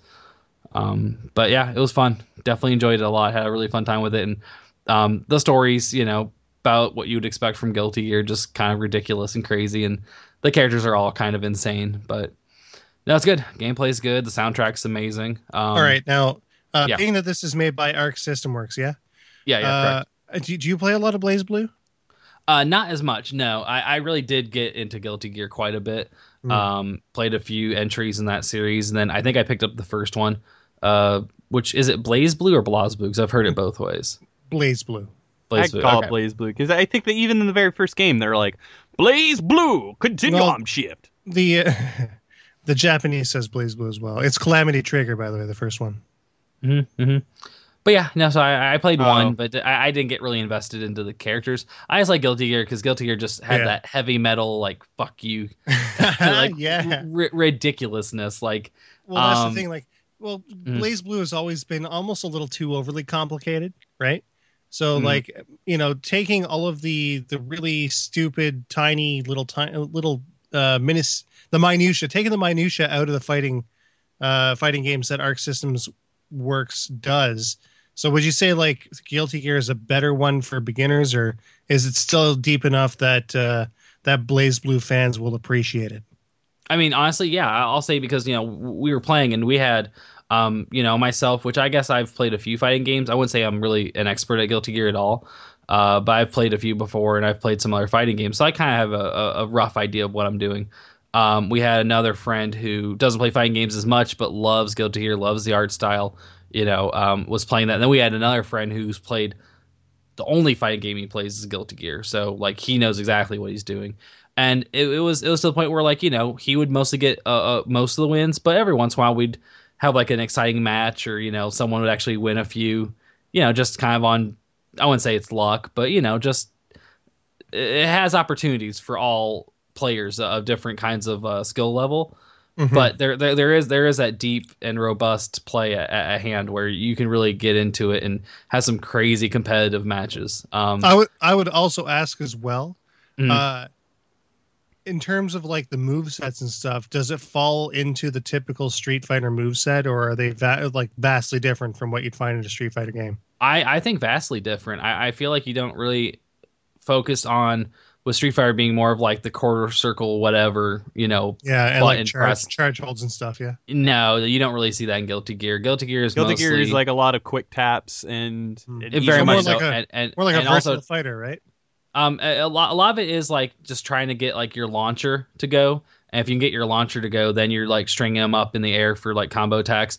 There is a lot of depth in Guilty Gear. Like at one point, if you um, have your meter full, you can like engage. I don't know the actual term of it, but essentially, if you if you initiate it, your gauge will start to deplete, and you have such a limited amount of time to nail this move. But if you hit it, it's it's game over. It's essentially like the equivalent of a fatality. yeah. Um, you- Oh, you don't I kill what you're them, but about, yeah. yeah, but it's but not they've had that in the series is it? It's something else. it, yeah, I I, don't forget what it remember is it's too, but like speaking of Mortal Kombat, like it's weird because I think what I really like is uh, me personally, like I love Mortal Kombat three and and trilogy that when they introduced the combo system, and the combos in Guilty Gear uh, have a very f- like they they have a faint I- resemblance. I, I, I could see that. Like instead of having like a run button, it's like you have your launch. And you have your, launch, but you also have your your double tap forward because you can run in it. You can you can you can run forward or dash forward, and then Mm-hmm. once you're within once you're within proximity, you know, just they're they're like I my character's Sol Badguy, and just basically being able to get up close and and move quicks to that transition, and then chaining them up in the air, building my meter, and then doing exactly as what uh, Andrew just mentioned, or even then just doing my super just to get as much damage as possible, just basically getting in your face, which which is the big thing about Mortal Kombat 3's combo system. It was very much like just fucking get in their face, and then Mhm. like as long as you're the first one to tap it before they block, which yeah, I don't know. a lot, I- a, lot, a lot that's in that is in there too. Like Guilty Gear has a lot of like countering and, and a lot, a lot of tech stuff that you know you can counter attacks, you know, block the attack. So I mean, th- there's a lot of opportunity to be defensive and offensive, and and it, it does lead to some pretty interesting matches, like like down to the wire, you know, kind of stuff. So um, it was fun. I, I guess like it's been a while since I played a fighting game where I felt like. I mean, I love Killer Instinct, but Jesus Christ, Killer Instinct gets kind of insane sometimes. Let's be honest. I Like- yeah, I I don't know It- how exactly how to feel about season two as of yet. I'm I'm enjoying it more. I'm definitely not liking the new characters. Like Um, I, I I don't mind them. I don't enjoy them as much as the first season. Uh, I am kind of excited about what's to come for the rest of season two. Um, but I, I guess like in terms of fighting games, this this new Guilty Gear has really kind of reinvigorated my excitement for fighting games again. Because I think that's been a time where like with different iterations of Street Fighter coming out and and you know just not really I liked Injustice but didn't really get super into it in terms of competitive play. Uh, I- I'm excited for the future of fighting games. Like I think MK is going to be outstanding. Um, Guilty Gear has been really fun, and I'm really looking also forward to Street Fighter Five. Like I, those games have really got me pumped about. I know. I think Street Fighter Five has definitely got some work though, like cut out for it. Just because like you did see that video with Chun Li and Ryu fighting, and just like how easy it was to spam like a lot of mo- like I, there's I- a lot. I don't know, man. They, they kind of tease at possibly even having like a parry system like they did in Third Strike. So that might be a possibility. Um, I, I the newest video they showed was uh, Charlie. or Um, no, he's he's, or he's called Nash. Nash in this Nash. one. okay, Nash. Yeah. Um, that that has like a lot of promise. They've they, they've they've done a lot to it since they first showed it. Um, at the what I want to say like the Sony event. I think was the first time they showed it. Yeah. Yeah. Um, but yeah, no, Guilty Gear is fun, man. I would recommend it. Um, like I said, it's hard to find it physically uh, in a lot of locations, I think. But I know they just recently had a sale on it on PSN. If it goes on sale again uh, digitally, I, I'd say grab it up. It, it's a lot of fun, and you know, like I said, we partied and, and played for a couple hours. You know, three of us online didn't have to be in the same room, um, which I feel like fighting games, unfortunately, if they don't have a decent lobby system or even a way to do that, you kind of lose that because I mean, how many people can actually you know hang out and, and play in the room together nowadays? It doesn't happen too much, but um, yeah, that was the last thing we play, kind of played for fun. Um, like I said, I, I kind of dropped the ball on the on the reviews aspect of it, but I'll definitely be picking that up here soon, and hopefully I have more coming up. But that's pretty much all I that, played. that kind of brings a point because like you, I don't know if it's just me, but uh, people were mentioning that there's a demo of the newest Guilty Gear game and Xenoverse, the Dragon Ball game, uh, on PSN for PS4. But every time I go to it, it like it's in the demo section, but then there's no demo download. It's Mm. just buy the game for free. So I don't know what the fuck is going on. yeah, that is weird. Uh, so I'm kind of curious to see if anybody else has encountered that. hmm Well, other than that, buddy, bud. Yes. Did you know you got you got anything else on tap? Uh, on tap, yeah. Um, I started playing uh, a RPG title called uh, Avernum. Uh, it's Avernum Two, I believe. Uh, it's by the same developer that I know Stevie reviewed one of their games last year.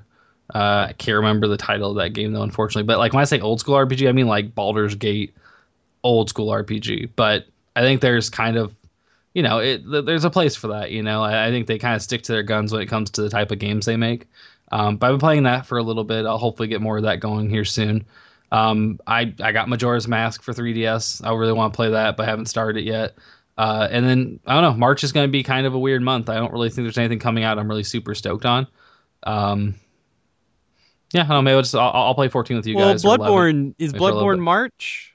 It is, but I won't play it, man. Fuck that, man. I, I you know you know me and and and, and Oh the my. from you know me and the FromSoftware games. I I don't do those.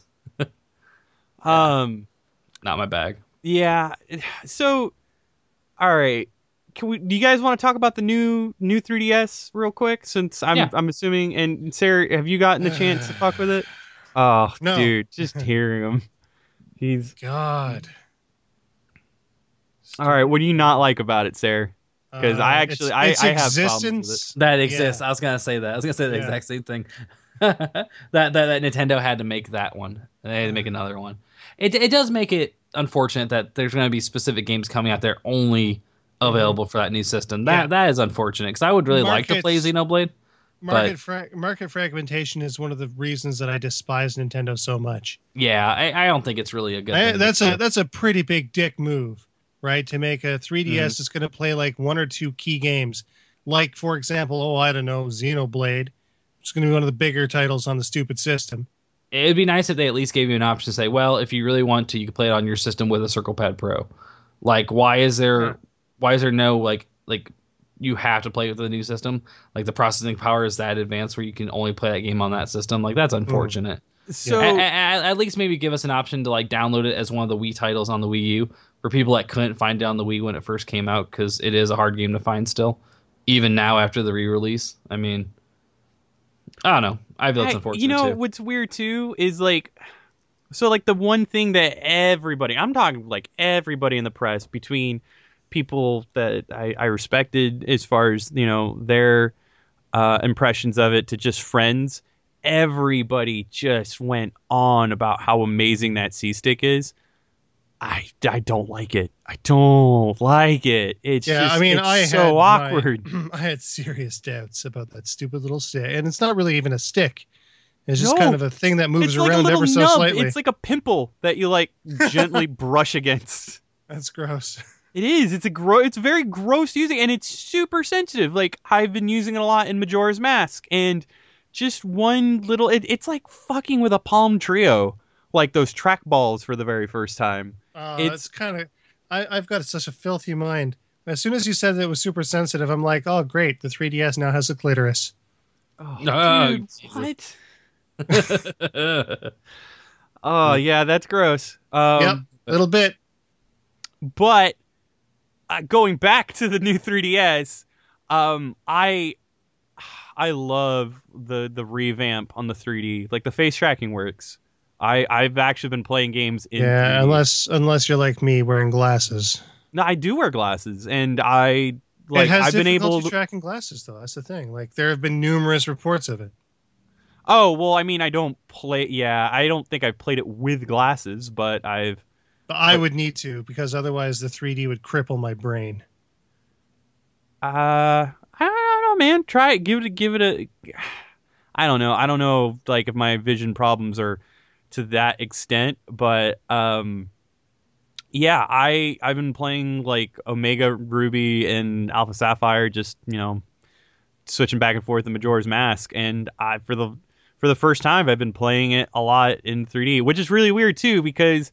And I don't know. It's funny that like a lot of people didn't mention this, but at the same time, it's a testament to just how little the 3D has been used on a 3DS. Um, the only thing that's really 3D in in the new Pokemon games are the battles. Like the overworld Yeah, map just- is not 3D at all. Just like X and Y. Oh, so that's the same thing with X and Y. Yeah, see, I haven't even gone back to see. Like, I, I just figured it's like with the, with just the poppiness, uh, as far as the way they they design the the foreground and background uh environments of uh the world, that like it would have a cool 3D effect. I don't know. I used to like have fun with like just testing out the 3D and every new 3DS game I got, but then I'm just like, man, fuck this. I'm I'm never gonna So- use it. The question is, which one did you get? Did you get the Monster Hunter one, or the black one, or the red one, or that Zelda one? I, I got the black one because Ah. the Zelda one, I don't know. I'm not big on like special edition specific. I don't know. To me, that they're just tacky. Now, I, f- I figured you wouldn't have gotten one anyway, just because you know they sold out in a half hour. No, hmm I, I had. Uh, you know what's funny is um, like there. It, it, it's weird because anytime I feel like there's something that sells out, there's one store that always has a fuckload of stock on. it. It's like my fallback store, and sure enough, it was in this situation. I was Target. Wow. Hmm. yeah it's always the fallback but no i i i, I may check out monster hunter 4 but i'm not entirely too certain that i will only because i'm not a fan of the monster hunter games and monster hunter 3 i'm still very mad at so i i just don't i just i'd want to play a game that respects my time and it's just like imagine imagine playing like any game. I'm talking about like any game, like a racing game. Imagine playing a racing game where you do nothing but hang out in the fucking pit stop and just talk about cars for the first two real time hours before you actually step inside of a car. That is what Monster Hunter feels like. And and even then I I do not feel very productive in it. So I, I just I can't I can't play with something like that. Like I need I need some sort of engagement or incentive to kind of move through with it. And yeah, um, but anyway, no, I got I got the black one. Um, that transfer process was such a bitch. I thought I fucking lost all of my games, and then thank God, um, So many Brian Wade, did. one of our listeners to the podcast, mentioned, "Hey, did your eShop account transfer though? Did your Nintendo Network ID?" I'm like, "Yeah, that at least transferred." I'm like, "Oh, well, there's a download list option." I'm like, "Really? I did not know that." And there is. So, uh, the fact that I was able to at least get my account over, I was just able. To, I just had to re-download everything, and then. Uh, turns out that the transfer basically I, I I fucked up when choosing one of the transfer process options, and it did like the seven day one by accident.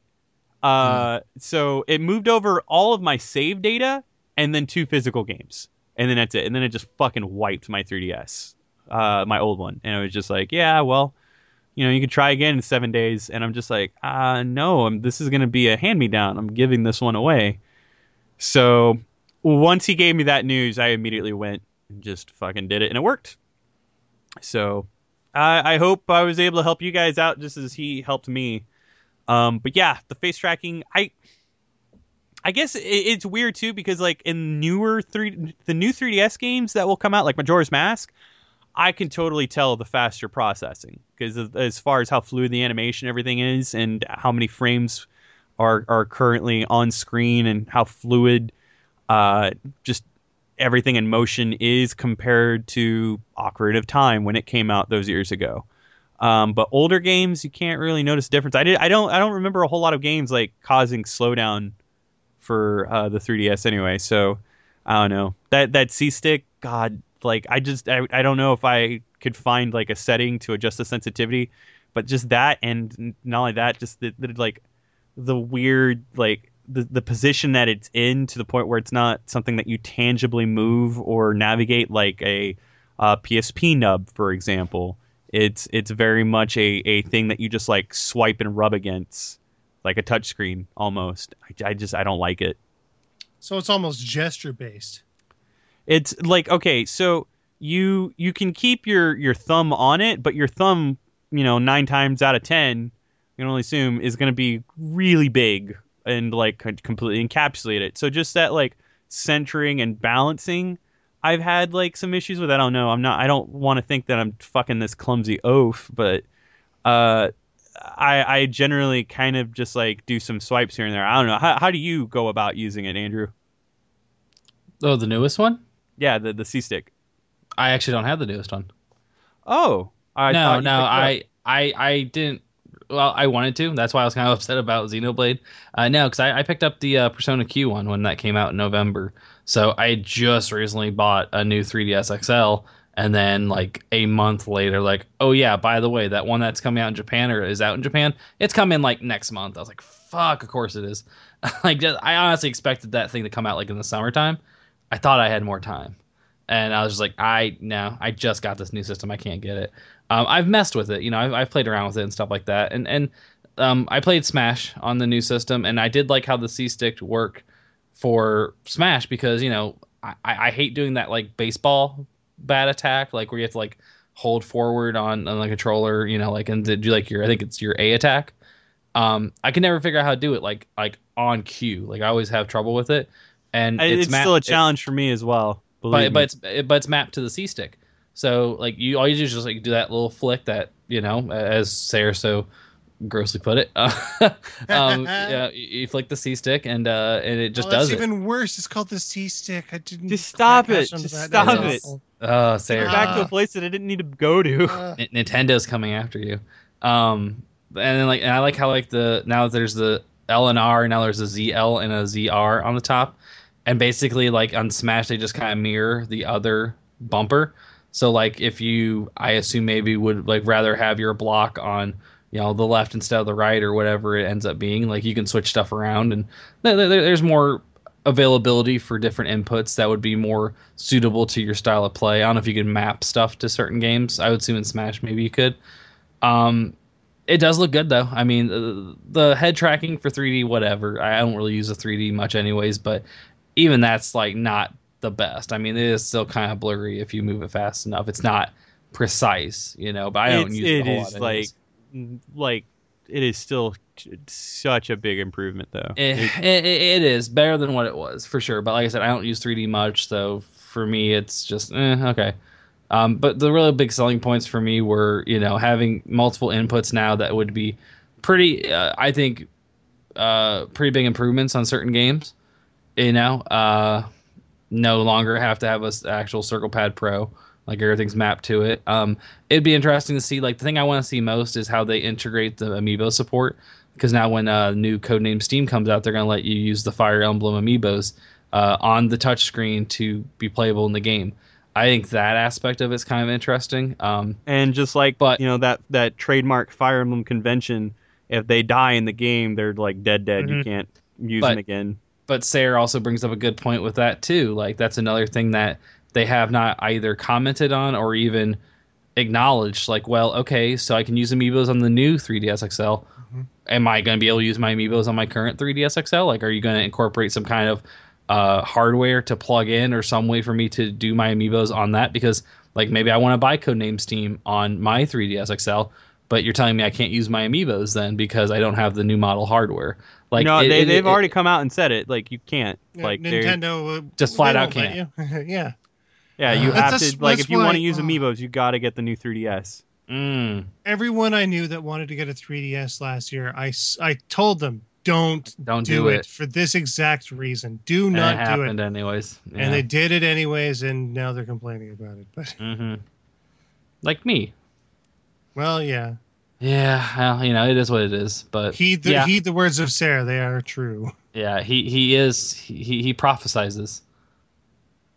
Um, but yeah, it, it, I, I guess like I I do like it, but like I just I couldn't buy another Nintendo hardware. Like I I just couldn't like.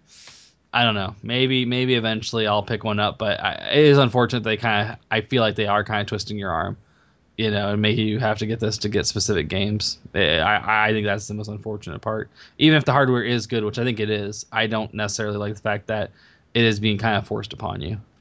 But I see. I don't know if it's being forced upon you, but it's it's like they're they're they're kind of I don't know. They're they're kind of pushing. I don't want to say they're, they're forcing your hand almost because that that's pretty much the same way of saying that, but it it is definitely something that is. I would say It's- be, it would be problematic in the future if if It's you it's forced encouragement, is what it is. mm-hmm.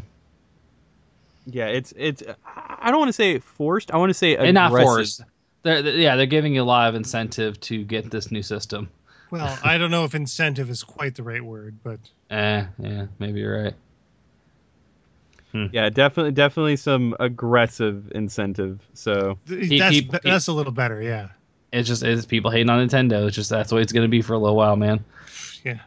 That's what happens when you get super like just just. I mean, Nintendo is like they're it's super popular right now. Whether you're talking about the system, the amiibos, or the games, like Nintendo is being talked about, and it's gonna bring about a lot of hatred. I think because of that too. So I don't know. Maybe I'm just joining the rest of the people that are like upset for no reason or just upset and you know, like I I I'm excited about Nintendo products and things that Nintendo are coming out with. I just at the same time I'm like I hate that I'm excited about it. man, you know, like, you a I do. negger? I don't know. I can't. Pe- I can't picture That you like sounded negging on. quite- it really did, man. That that was. Oh wow, yeah. You you- know the- that the way you just emph- You way you being a negative that. person. yes. Well, okay, okay. F- Fuck off, because like you know, I am I the only one that knows about the term negging? Nag, still, nagging, still a little close. Yeah. No, negging. nagging, Like no. God, stop nagging, it. nagging. Yeah, neg- like being negative. Like that that's something that That's- people that's- use to like be, like you know those snarky people they're negging on you. Not a term I know. Wow. Well, I still- it'll be we gotta probably be the first out. and last time because We like. I guess when you introduce it to People, people, people, who don't know the context, super yeah, they wow. okay, well, no more negativity. We'll move on. Well, no, I so there's a couple. God, there's a couple more games where we can't really avoid it. Um, Okay. but let's see. I, I played a lot. Definitely played a lot for review. Um, so get out of the way right now, uh, and you'll be seeing it this week um, amongst all the GDC coverage. But yeah, Order 1886. I really wanted to like it more. Um, I I really feel like it's. I think the the the, the, biggest thing that makes it just so that that hurts it is just how unmemorable it sort of is. It doesn't really do a whole lot of. It, it doesn't really introduce anything that's inspiring. I mean, it, it, it follows a very safe, calculated formula of established conventions from like at this point that have been used almost six, seven years ago. Something that like I don't, you know, I want to call it a Gears of War clone, but I mean, Gears of War has done so many other things that are just better than the mechanics involved in uh, Order, and and even then, with that also in mind, like uh, Order has like like I'm I'm cool with quick time events. But like, okay, so I don't know if you guys remember me talking about before when we first previewed it, but remember uh, I mentioned how like the transitioning between cinematic and gameplay was just so seamless that you didn't even know that like the cutscene had finished, and then you're like, oh shit, I'm in the game. Yeah, yeah. Um, and I, and I thought that was amazing because it, the game looks, it still does, it looks absolutely incredible. Um, that became problematic in and out because there are times where I thought I was in the middle of doing something, and the game all of a sudden just took control away from me and basically put me down a, a situation that like I, I had to spectate. But even then, I, I couldn't just spectate. I, I had to anticipate a lot of QuickTime events. I mean, like Resident Evil 4 QuickTime events, which, I mean, for that time, that may have been, you know, that they may have been really impressive. But, it, you know, in in this day and age, in this generation, it's, it's fucking obnoxious. Like, a lot of it was obnoxious. But there were some really cool things that the game did. Like, I personally really enjoyed the lock picking mechanic of how like it would use the rumble uh, feature on your uh, controller to uh, basically X-ray in and and give you uh, not not something so, uh, as far as a visual indicator, but more of a a tangible indicator of the controller uh, feedback directly to your hands on when and how you would uh, basically disarm a lock. Like I thought that was cool. They're they're they're little nifty nuances, but they're so few and far between. And then the game is very bloated. Like there there are just moments where like you'll spend five minutes, a little five minutes too long, sometimes ten minutes too long, in one mob encounter, a set piece where they're just like there are just so many nameless, faceless assholes that are just spilling out the door left and right, just like waiting to be shot. And and you know like when we had previewed it, they showed off a lot of the cool guns, like you know the thermite rifle, which is you know difficult to use but pretty cool. They also had like another automatic rifle that had a secondary fire option of stunning someone, so that way you can stun them and then gun them down. So when we were first playing this, like when when we had our hands on this before the final release, we're like, oh man, these are really cool options. You you sort of had this expectation that a lot of the other artillery were going to have like a lot of these other unique secondary options. None of them. I just mentioned the two. That's it. Um, and then the black, the, the black fight mode or black knight load. I, I don't I don't remember. I think it's black knight because I mean, I, I know a lot of people have been really criticizing the game for its length, and and to be honest, it, it's it's it's pretty crazy because it's a it is six hours. It is six hours and twenty eight minutes. That's my playthrough, mm-hmm. and that was that was one sitting. I I thought I would take a weekend to really get through and and catalog that game, but yeah, no, it was one sitting, and it, it's just kind of unfortunate because like I've always kind of equated the value of a game to the entertainment and enjoyment. Like I don't really like fret on a $60 price tag if I feel like that $60 was well worth it for the experience and the investment that I put into it. Like I, I don't have to go buy a $60 game and say, well, I've gotten 80 hours out of this game, so it's worthwhile. Like, you know, I could play a game like if they would have told me I had to pay $60 for Gone Home, I would have paid it because I feel like that experience was so worth it. Even though it was like a two hour long game, that experience was amazing to play through, and I would have gladly paid more money to do so. But it sounds like this doesn't even like I mean, I guess we'll have to wait for the review to come in, but you know, that's that's something I think you kind of have to ask that question. Like, you know, with a game like this, with no kind of co-op multiplayer, even any kind of additional story DLC being announced for it, like it's like, what else do you do after you've played through? You know, I mean, I, I just hope that the experience is worth it for that amount of money that you pay. Because um, for it to come out as a sixty dollar game, that seems like eh, that seems like it's kind of a stretch. You know. Yeah, and and mm. see, it, it you you hit it on the head too, as far as like the quality of a game being the real testament of the value of it, and a lot of the content here is just bland and recycled. Like it, mm. the game's beautiful, and like going in the first half, like it's got an engaging story, some cool characterization, a really unique premise, and then it just kind of loses itself. It just it falls victim to like all of these like I wouldn't say problematic, but they're these very challenging mechanics that you know kind of even then it's really like like the way they go about. It, I don't want to spoil too much, but there there's a moment where you know it, the game kind of sets you up into thinking that there's going to be like this stealth uh, portion of the game to where you're, you're going to be non-lethal because there there's uh, certain elements in play that would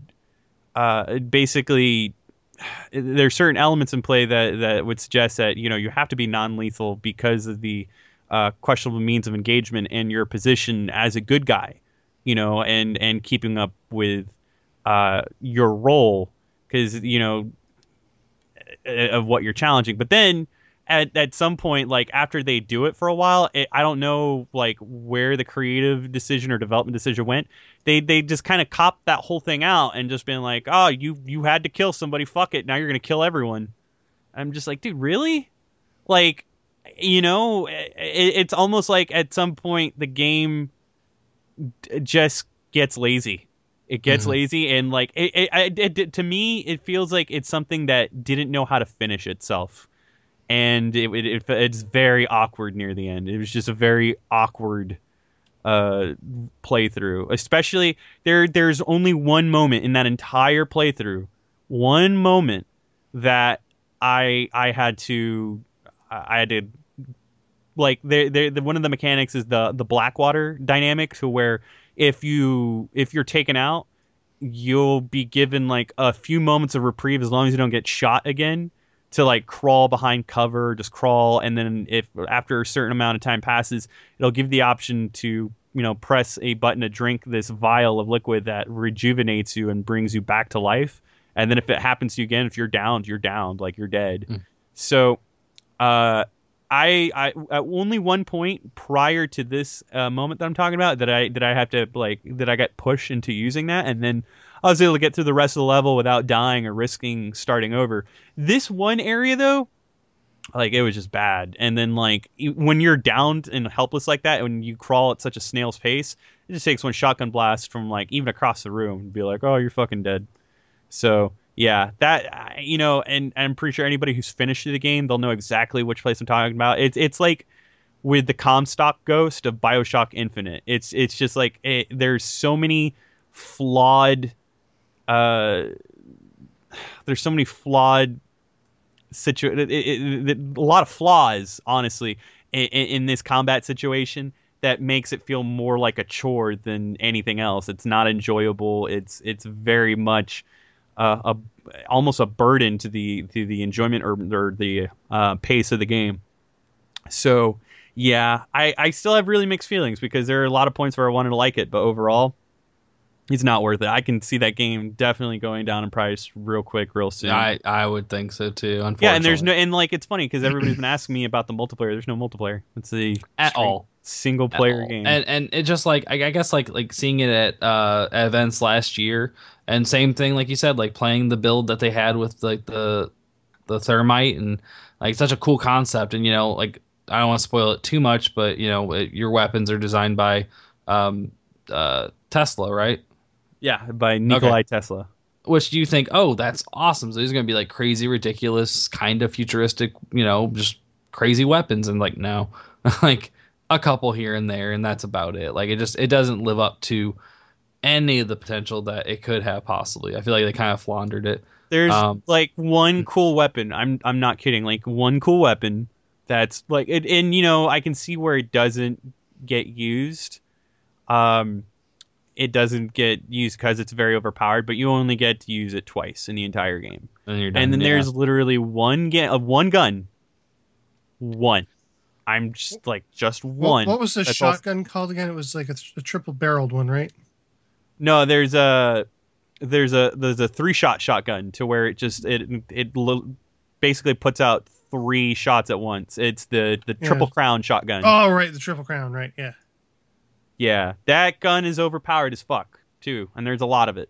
Like I can tell you right now, getting through the game just with that, as long as you're smart about picking the ammunition and you hold on to that, it does more than crowd control, and it surprisingly has range. So, um, I don't know. I I, I found myself also in this situation because everything was so predictable and would just like everything was so systematic and deliberate and like a lot of the environmental design that like I wasn't even put in a situation where I felt like I I, I was put to the limit. I don't know. I might replay it again through a higher difficulty if time would permit and interest, but it's not even a game that I've been like interested in revisiting.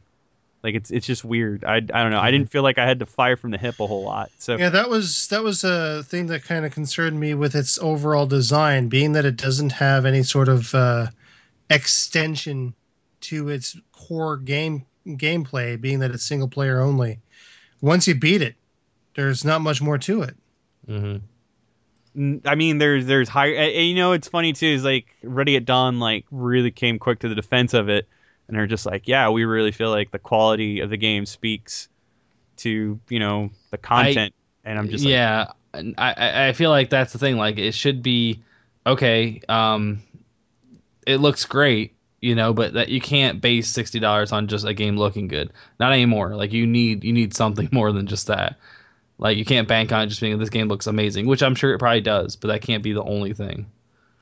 yeah, they're it's it's it's got some I got some shit, but I played a lot of other games too.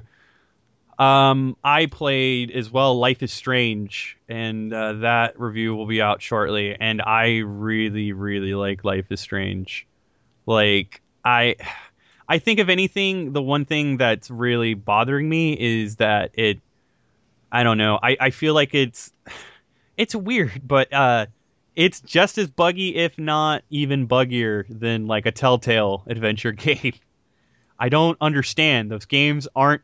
I can't imagine them being very demanding. I don't. I don't know if it's like the algorithm of like how they dictate like narrative flow and events and games. Like if it takes up so much of the processing involved with the game that it, it that that system whenever it's used fucks with everything else like the the rendering of graphics like clipping in and out and stuff like that. Like basically shit that you would see that that that is a flaw or just uh, problematic in a in a telltale game is here too. And it, and it boggles my mind because it's a completely different developer uh, involved. But I mean, it, it's it's interesting the fact that it it it has a very unassuming, almost indie film approach in its presentation, portrayal, as well as its uh, storytelling, and it does something really unique that I really enjoy, uh, where for every choice that you make, because the big like the big hook behind it is uh, essentially like uh, stunted time travel to where you can uh, essentially rewind time back to a certain spot and knowing the outcome you can choose to do things differently which in this kind of game which is very like it's hinged on choice making is really cool because no matter what choice you decide to go with you can see all the outcomes. Because i don't know if about you guys uh, I think Andrew maybe, but anytime I finish playing through a, a choice structured game like The Walking Dead and um, uh, Wolf Among Us, I there are times where I just like I didn't feel like it was necessary to go back and replay it all over again, but I did want to know what I could have gone with, so I'll usually hop online and I'll actually watch videos of you know the choices that I didn't get to make and what would have happened then. And like there's a lot of stuff that you kind of figure out and you almost you know that that's like the drawback of the, those sort of games is you kind of miss out on stuff because you stuck with a decision. Here they give you an opportunity to like see everything that you can go with and then you ultimately knowing what will happen choose one of those routes. I think that's fucking awesome. I don't know. And it's it like the so far like the the choices themselves and the events and how they're centered uh, have really given I don't know they've kind of given life to that concept and given it a lot of uh, given a lot of ground to walk on. So I Mm. I don't know it's it's really interesting too because like every episode represents a day of the week. So there's uh, something there's like a build up to the very last episode uh, with something that's overarching everything that goes on, but there's a lot of in between that kind of stands in your way to that what's waiting for you at the end. So I don't know. There's there's like this sense of urgency to where it it almost puts like this anxiety of like making sure you chose the right way to go about it, but like the anxiety is kind of subsided at the fact that like you were given full freedom of like knowing exactly what will happen and not and and not not being permanent like once if you want to make it permanent, you then like leave the room or leave the situation, and even the game will even remind you like once you fucking do this, you cannot go back and rewind it and change it. It's just gonna be that way. So are you sure? Like, yeah, I'm sure. Let's do it. so I don't know. It's really cool, and uh, I would say like half of the cast is does a really good job with acting, and then the other half is like heavy rain bad. Yeah, I don't. I don't know if it was developed in in on the in the West Coast. I'm sorry, in West Coast, but in just the West period, if it was developed, in, uh, you know, in America or or anywhere else. So like, I, I haven't been able to check too much more into detail, but so far, um, they I don't know they did a really good job in the first episode. I'm excited. I'm. It's it's weird though because you know. It, it, the fact that each episode correlates with a day, like uh, Monday is definitely going to be eventful. I don't know so much about a Tuesday or a Wednesday though. Yeah, Uh, but Wednesday the- evening, not so much. Yeah, Wednesday. I don't know, man, but that's gonna be the middle one. You know, maybe shit's gonna happen. hmm So I don't know, but it's cool. It's you know, there, there there's gonna be something relatable there uh, for everyone, and the soundtrack is amazing, especially for me being a music snob. Like the fact that fucking Sparklehorse is like one of the bands like involved. Like eh, like all the music they use are like real bands. hmm So I, I love the soundtrack, and it and it and it, it, it takes place in Arcadia. So uh, so far from what I've seen, because Arcadia that's nor- that's super North California. Uh, definitely some liberties from what I've seen so far, especially like when you get a full view of the town. But they do try to nail some of the aspects of Arcadia.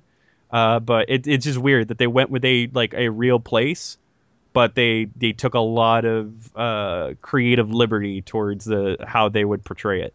So, yeah. Uh, finally, I played Kirby and the Rainbow Curse. Oh my god, it is adorable. hmm It is adorable. It is also Canvas Curse. Like He, just he he claps and he can't clap his hands together. Oh, oh, it's so cute. yeah. It but it, it's it is I don't know. It's weird Have you, have you seen that video? Just it's a weird reference, but have you seen that video of the Smash characters how they would really sound when they're clapping in uh in like the victory screen? No. Yeah, we'll, we'll have to show note that. I'll I'll remind you. It's freaking hilarious. Oh, like when they're at their victory. Uh, Yeah, and, and, and, like second, third, and fourth place are just clapping. Like someone did a video of what it would actually sound like. It's it's pretty outstanding. It, Kirby doesn't make any sound because he can't hit his hands together. it's awesome. It's really good. But yeah. Um, yeah, but I don't know if you guys have you guys seen like Rainbow Curse in motion. It, it, isn't this like the kind of like the like is it claymation or is it like, Yes. like epic yarn kind of? Okay. No, it's claymation. Yo, Yo, it's Yoshi's like- the one that's gonna be kind of like epic yarn. uh, yeah, Yoshi's the one. It's Yeah, gonna, it's gonna, okay. it's like Woolly World. Gotcha, Um, gotcha. Okay. But yeah, no, the like the claymation is so spot on. Like it's l- real, real ass claymation. Like I wouldn't be surprised if this game was in development for a while. Like they're gonna be doing clay fighters after this. Thirty three and I, thirty. you know what? That game totally inspired. Uh, like it, it made me like feel inspired. The fact that that like that was the re- like okay, we've seen uh Skullmonkeys, we've seen like the fucking what is Skullmonkeys from? The Never Neverhood. In fact, we've done we're we're still working on videos for that. Uh, but anyway, Neverhood, Skullmonkeys, claymation uh, with uh, clay fighters and claymates. And while it's always been like you know kind of cool, at some it, it, it's it's all been digitized to a point where like you lose the feel. Like the cutscenes are great, and then when you see the in-game graphics, they're like all digitized and they lose like they're all flat. They, especially like the Super NES clay fighters, even Nintendo 64 with 63 and a half, it wasn't all that um, spectacular. And then you see like Rainbow Curse, and it it is like Wallace and Gromit, but like still got like that roughness to it, Mhm. but that like like high fidelity in the animation. Like it honestly, it what it totally reminds me of is it totally reminds me of like what I think a new Gumby would Oh. look like in 2015 nice. That'd be pretty it's sweet. really good look and like all the colors are super like the, the brightest ass colors so Yeah, Eh, the the multiplayer concept is kind of weird too because I feel like it kind of breaks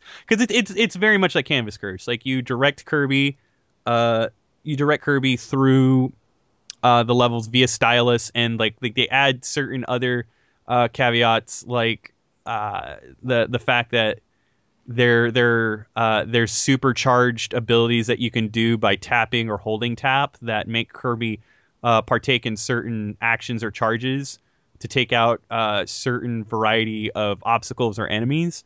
But it's it's Canvas Curse of just a really pretty pretty realization of it. If anything, the one thing that I don't like is because it like it's pure stylus. Like uh, there's like e- even the menu navigation. There's no button usage. It's Mhm. like the moment that game boots up, it's all stylus from the screen. You find yourself very much in a situation where you're staring at the gamepad screen, and while everything looks gorgeous on the gamepad screen, it looks so much better on the TV. Absolutely, but you don't ever get a chance to really focus on that because you're controlling it entirely with the stylus. Yeah. Yeah, That's- so you're glued to looking at the side. If anything, the people that you play the multiplayer uh, option, the people who get to play like all the different Waddle Dees, they get to Mhm. look at the TV screen. Mm. Um, also, as far as the amiibo uh, element, it's cool, but so far, the like I I've gotten far enough to where like the other like in, in a very like I, I would say a lot of the first portion of the game, but a lot of the first portion of the game, like the Kirby amiibo is definitely the most useful one, but in the later half, it's like it's either Meta Knight or DDD, and and Mhm. even then, DDD is probably the most useless between the three because he just gives you more life, and I don't think the game's that hard to the point where like you're gonna need the extra life because even the bosses and everything are easy, but uh, Meta Knight gives you more strength, and the Kirby makes you faster, uh, and just the speed alone is always very helpful. But the fact that like I that like there's a big stunting factor from there because like once you choose an amiibo, like it is active for that entire day, and you cannot use another amiibo. yeah. Like you you you like in that playthrough, or if you plan on playing it again, that amiibo is it's still gonna be there. It's not Mhm. until the next day where you're just like, oh okay, now I can choose another amiibo. So I- Didn't they do the same thing if you like used a character on one game and then tried using it on a different game? It would erase the content from that previous game. Correct? How that Yes. works with amiibos? Okay, so Well, it didn't er- like it doesn't er- see like it doesn't erase anything. Like okay, so for example, like the Mario characters, uh, if you get if you use their Smash amiibos mm, on Mario Party 10, it's going to delete the Smash data on the amiibos. yeah, And that so there that that like pretty much, um, other than like Smash, they're the they're the, all the other Nintendo realized games that use amiibo like Mario Kart and Hyrule Warriors and everything. Just the amiibo like presence there, it, it, it just unlocks something in the game, but it's nothing like it doesn't affect any of the physical data on the amiibo. mm, So, gotcha. know. Okay, so It, it's I- weird I- though because like even then like they're I Nintendo's talking about how they want to retrofit a lot of like at least the last year's uh, Nintendo releases with uh, amiibo support, but they're really all just going to do that. They're going to be like these temporary boosts. So I Mhm. it's really like it's all up to just seeing how Mario Party 10 runs with the mechanic. Um, because that's going to be the next game that really, really uses amiibo support. Because Smash Brothers is really the only one that does at this point in time. Mhm. So, uh, it, it yeah, and and then from there, it, hopefully Nintendo, you know, keeps keeps their eye on the ball and sees where they could really capitalize on on making this uh, amiibo thing like really get legs. If anything, if they were smart, they would like release an eShop exclusive game or something like um like a fifteen or twenty dollar digital game that that is centered around amiibos that they can use. like they did with Pokemon Rumble Blast.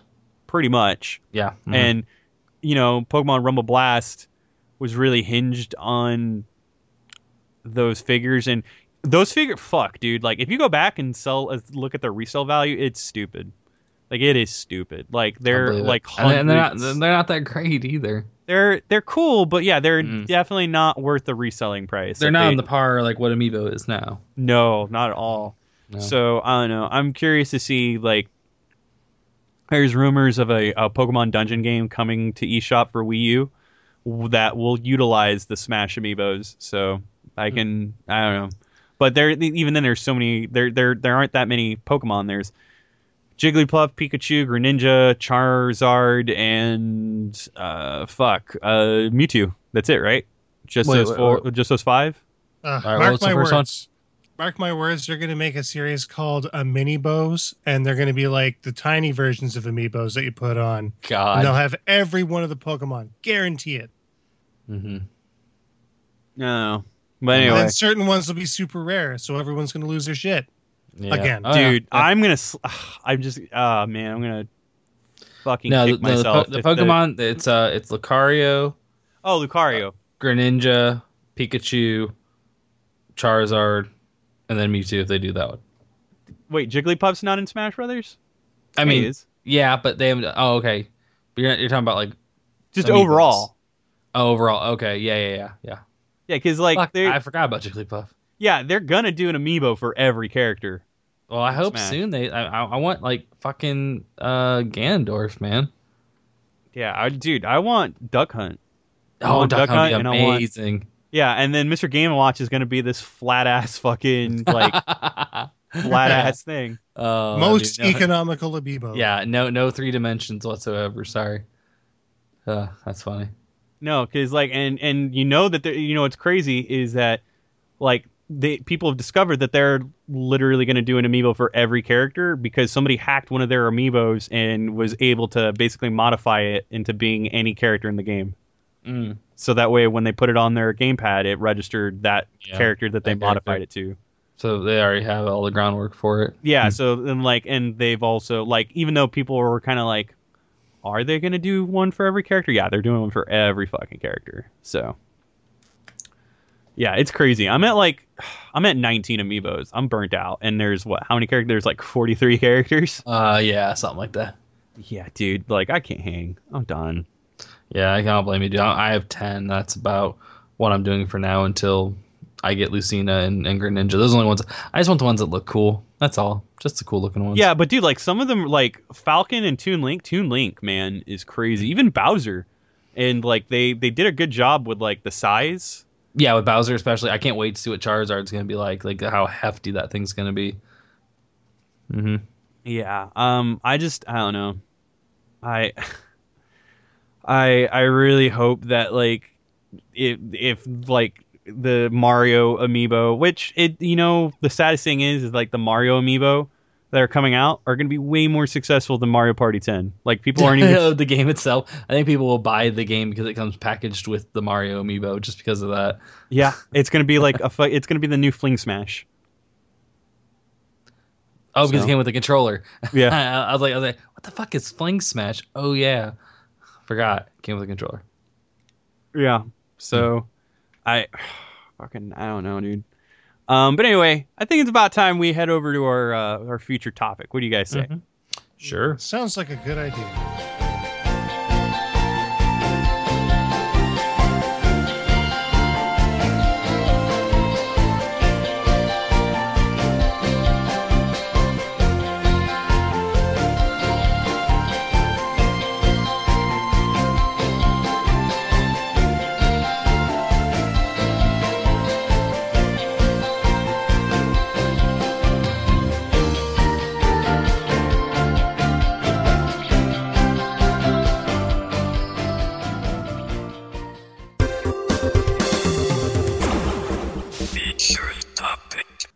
Right. So, hey, you guys, Mm. featured fucking topic game reviews. Um, we write them. We're actually gonna have. We've been talking about the reviews we're gonna have out. We we always do that on the podcast too. And be like, hey, you know, I want to talk more about this game, but I feel like uh, we should have the review out, and that'll fully go into it. Ooh, So, like, I think my biggest question, and like, I don't know how objective we can really be, considering that this is something that's part of our livelihood to the site. But we want to try because we're always an advocate for our listeners, our readers, and and everything else that we do. Where you guys uh, follow us in, in any way, shape, or form. we want to be advocates for you guys. Um, so we figured let's dabble in it. I mean, do do you guys honestly feel that video game reviews have the same? Uh, I don't want to say prestige, but do they do they hold the same importance that they used to? They do not. I don't But- think they do but- at all. But but do game reviews are they important based on the person using that review for like a purchasing decision or or to like I mean I I- I just don't get like like in what purpose is the game review not as Yeah, you're right. important as So, it used to be. like I I I, I think you have to kind of come down to okay so and I'll let you finish there I mean to cut you Yeah. off. Um is there some kind of controversy now with reviews that's kind of becoming under scrutiny? Um or is it just because of games coming out that have not great reviews of games that were supposed to be like big huge successes? Like i, I guess i'm trying to see like why now are we questioning reviews? Because i've kind of personally even though i i write a review i've i've always questioned reviews like from a personal level? I question who they're for now. And Like- I mean, Toast sort of uh, sort of poses an interesting question: Is uh, are people more using uh, a review for a purchasing decision, or are they looking for reviews to um, to uh, match with their with their expectations and their and their opinions? Like, are they looking for confirmation that what they feel is right? that's what I think most reviews are for a lot of people. That people will make that purchase and then go back to the reviews to see if oh maybe it's a good thing I bought this game or no I shouldn't have bought this shit. What was I thinking?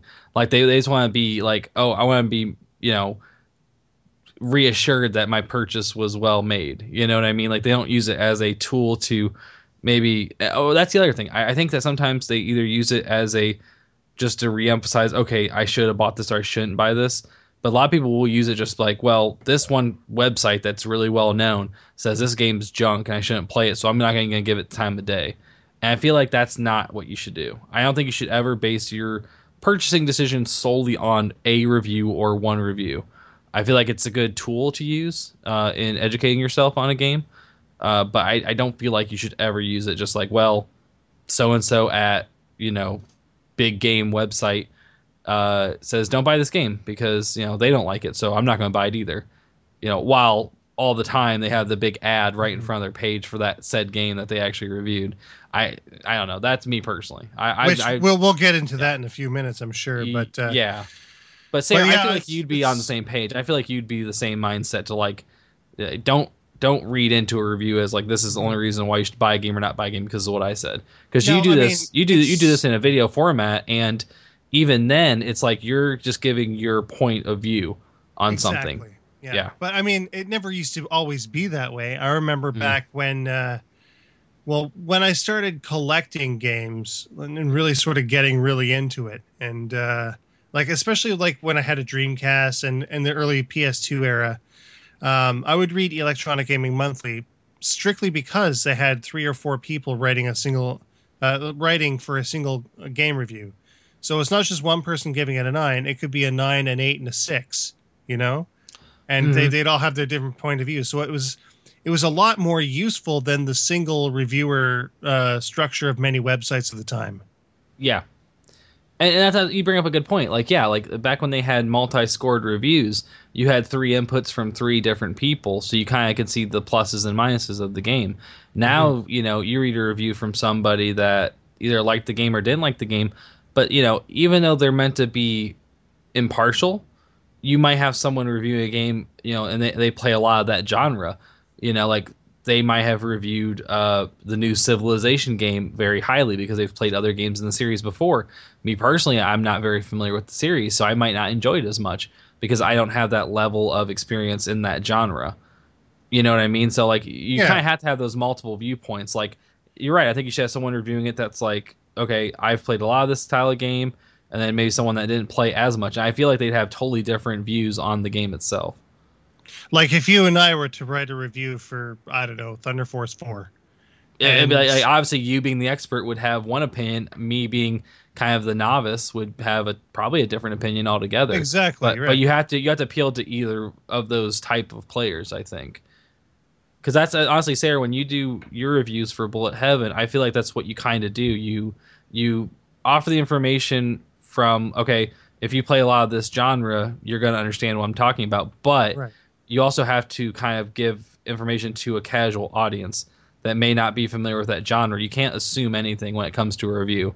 Like if Right, you right. assume if you assume any one person's reading that and knows what you're talking about, you're not writing the review correctly. Like you have to kind of explain everything. Like if I Mhm. type RPG, I mean you don't know. Someone might not even know what RPG means. We can't assume any of that. Um, and I feel like we, we, we, we do. We kind of in reviews, even ours personally, uh, but other reviews on on uh, various websites and publications, kind of just assume too much of the reader, and they don't really take the time to approach it from different angles. Um, do you think it's just a, a lack of time, or um, I, think it's lack of that, effort? and I feel like the environments are changing to the point where, like the, you know, in the past when getting a game ahead of time, uh, there were there were certain environments like Sunset Overdrive, for example. Um, Sunset Overdrive even had like special messages for reviewers, which I thought was gross, but you know, funny and in the same respect. But I don't know, it, it's, it's just But why weird. gross though? Why gross? I mean, they're not trying to say like, "Hey, you better give this a good score, or else we're not going to send you any more review copies, or we're not going to work with your website anymore if you don't review us well." Like, no, but it was cheeky. In, in in a way, they kind of did. Though slightly cheeky. Uh, Mhm. But it was it was you know it was facetious more than anything. But the, the, I, the what the point I'm trying to make is I feel like they're now reviewed in environments that aren't true to the final product of the game. Uh, uh, that that that the game becomes. Uh, I mean, case in point, I mean, SimCity, uh, and even then, Sunset Overdrive. A lot of the multiplayer sections uh, of the game, I didn't have uh, nearly enough uh, fidelity with connection as I did prior, and and not only that, like, oh man, like a big one is like Assassin's Creed Unity, which I've I've gone yeah, I was over gonna and over. say, right? Yeah. Yeah, but I, I mean, it, I mean, it was it was a whole nother thing though with that because they stayed the uh, the embargo until like noon the day it came out. and yeah, and, and, and usually you know when that happens, you're like, "Uh oh, this is a bad sign." Like any any any publisher, it's like, okay, well, you're not allowed to review this game until it's already released, or even like in the case of Unity, like you won't receive a review copy until the game's released. That's like you know that something's up if that happens. yeah, I just the the thing too is like with with that whole situation Mhm. is I feel like reviews at this point are, are not so much for the reader anymore, but they're more or less for the publisher and how they gauge. Like I feel like there there's so much emphasis on like the analysis and uh, overall critique and performance on Metacritic that it, it's now like unreasonably influence like the the careers of these studios like to the point Yeah. where like you know i and, and again it's really weird because there are so many times where like i've been put in a situation whether it be at retro here or especially at 148 to where it, it sounds like i'm just fucking slamming the game and i'm really not trying to because i want to respect the fact that there are people that like poured their lives into this game. That's that's like an element that you don't really see but from a journalistic standpoint and you know for for justice to the the the consumer the the reader the person who's digesting your thoughts on this game as to influence whether or not they should give it like any sort of thought themselves uh it that you don't want you don't want to ease up or kind of like look at it subjectively of like that or or it's just it, it's going to cloud like it, it, it's going to be a disservice ultimately to that reader. And like just hearing things like you know i always think about it but like uh, I remember Anthony Gallegos mentioned that like when him and Arthur uh, back in IGN when they reviewed the Medal of Honor game and like that review went live on IGN, the studio once they saw the review live, they all literally just started packing their desks as if they knew like, yeah, we're gonna get fucking dropped, and sure enough, they did. And like it, it's just weird. I feel like if anything, it's more of a gauge because like more and more, I'm showing that just word of mouth and social media and just Mhm. us like us talking about like us the fact that like we were playing all the games that we played and what's in your console without really reviewing them just giving our impressions of them like now have more of an influence. Just people just talking about games, and it's like that's become more It's kind of the way it was when it first started out, though. Really, I mean, back in a day when like it, for for like the the eight bit and sixteen bit eras, video game magazines were especially prevalent. Like there was a couple like EGM and I think Computer Mhm. Games was it Computer Gaming Monthly. I think is what it was in the eighties and the early nineties. yeah, but there was Um, also Game Pro, and then after that, Uh, no, no, was- no, no, no. Game Game Pro was quite a bit further down the line, though. Like No, uh, we're talking, dude, was- we're talking like early, early. Game Pro was was well into the nineties. It was. I I'll get back to you on that because Game Pro is very close to the time frame that EGM was, and then there's also Sega Visions and Nintendo Power. yeah, well, Uh, Nintendo Power is a little different too, right? Mhm. But, uh, yeah, the, that was yeah. that was also published in the nineties as well. And also, I never really thought that Nintendo Power could be like, you know, um, objective. is it well? Is it unbiased? Objective or- is it, it's the same. 'cause it's made by the same damn company. They only review Nintendo games. Like it just, I don't know, just Uh, you'd be surprised. Like I, I think Yoshi's Story actually didn't get a very good Mm. score on Nintendo Power. I didn't know. Like like like, like uh, official Xbox magazine. I'm like, ah, I can't really. I mean, I, I hate to say that, but I don't think I could really trust that publication because I feel like the reviews maybe going to be skewed in the favor of Uh, some you'd be games that maybe Like official uh, OPM, like j- fucking. I, I see it in Game Informer. I feel like Game Informer gives unrealistically high scores to some games that don't do as well, probably because you know it's associated with a store that sells and does reserves on games. You know, I I, I I feel like I feel like you're right though. You kind of mentioned it before. I feel like it's more to the benefit of the publisher. There, there's too many people involved in the review process to maybe make it not a a true review uh, for the for the benefit for- consumer. for, the benefit the of the consumer. Yeah. all. Um, I, I but- think. Yeah. Go but ahead. to get back to get back to what I Mm. was saying before we go completely off Yeah. the rails on my thought, Mhm. uh, you know, comparatively speaking, especially from the uh, the late '90s in through I guess around 2005 2006, that was the biggest uh, sort of uh, era for printed video game coverage, right? Mhm. And so before that, though, word of mouth was a very important thing, and that's uh, obviously where a lot of uh, a, a lot of people got their information from their friends, from their family. Is this a good game? Is it not?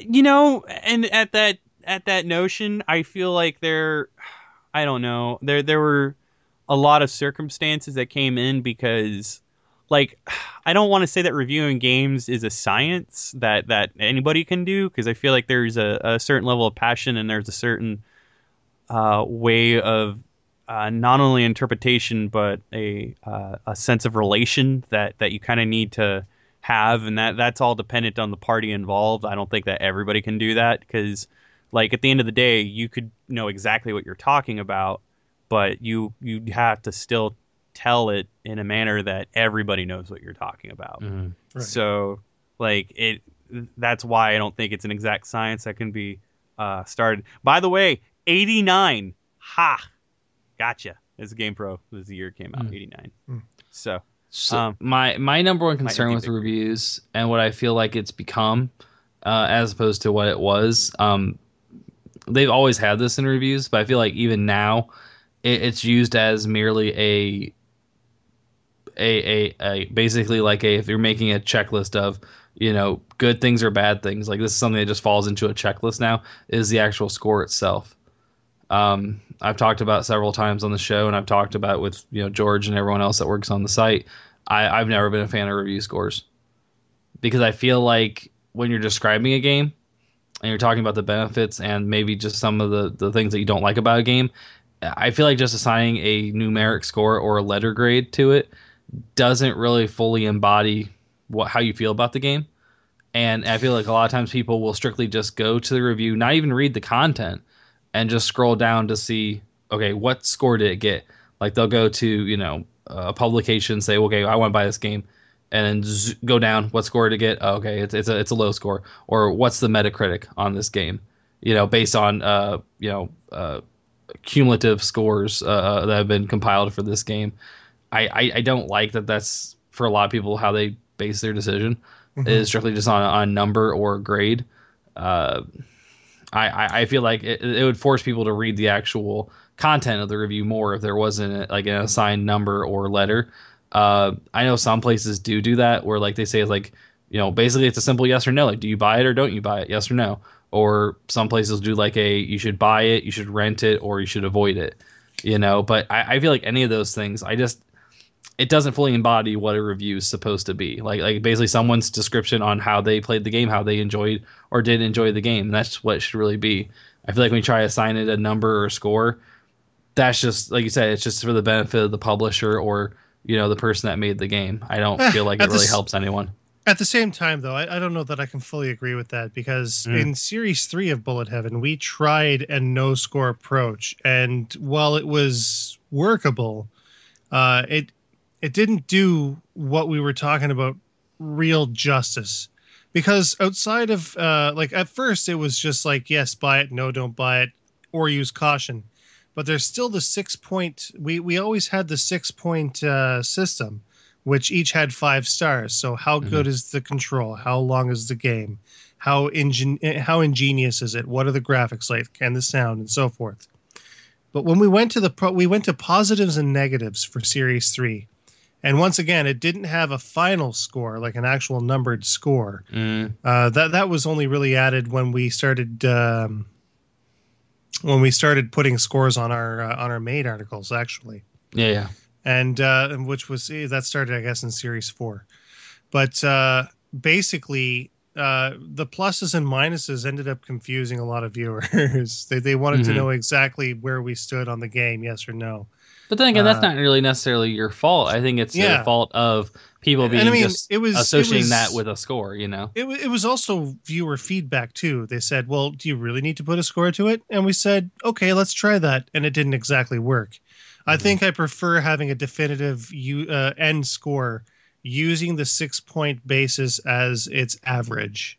So now it'll take everything uh, from each of the six points, which is out of out of five, but down to the quarter point, and then it puts it into its uh, its final Yeah. score at the end. and yeah. I, I think i'd almost even like appreciate it more if it was just like you know if you had the six points and each had its own score but you didn't like average it to an overall score because then like you know for someone like me it's like well okay gameplay is good audio not so great but you know like it would show me like okay here are the areas i'm really interested in a game Hmm. you know and if these are scored higher than than some of this other stuff then maybe i would still play it like there's been so many games i cannot Right, even tell you there that I are played that I enjoyed, but they weren't great. They weren't reviewed well, but I still enjoyed them. there are times where we make specific the uh, where we'll make the executive decisions that yeah maybe the uh, the game isn't worth the sum of its parts and it may get lower or higher Uh, uh, a, a lower or higher score for that but we always explain it while we're saying what we're saying mhm, mhm. Yeah, the score. The, when we moved to a score system, that was just reader feedback. Like, even though by the sum of its parts we were able to convey uh, our our our feeling about it, I wasn't necessarily vague, but you know, somebody didn't really feel like people have.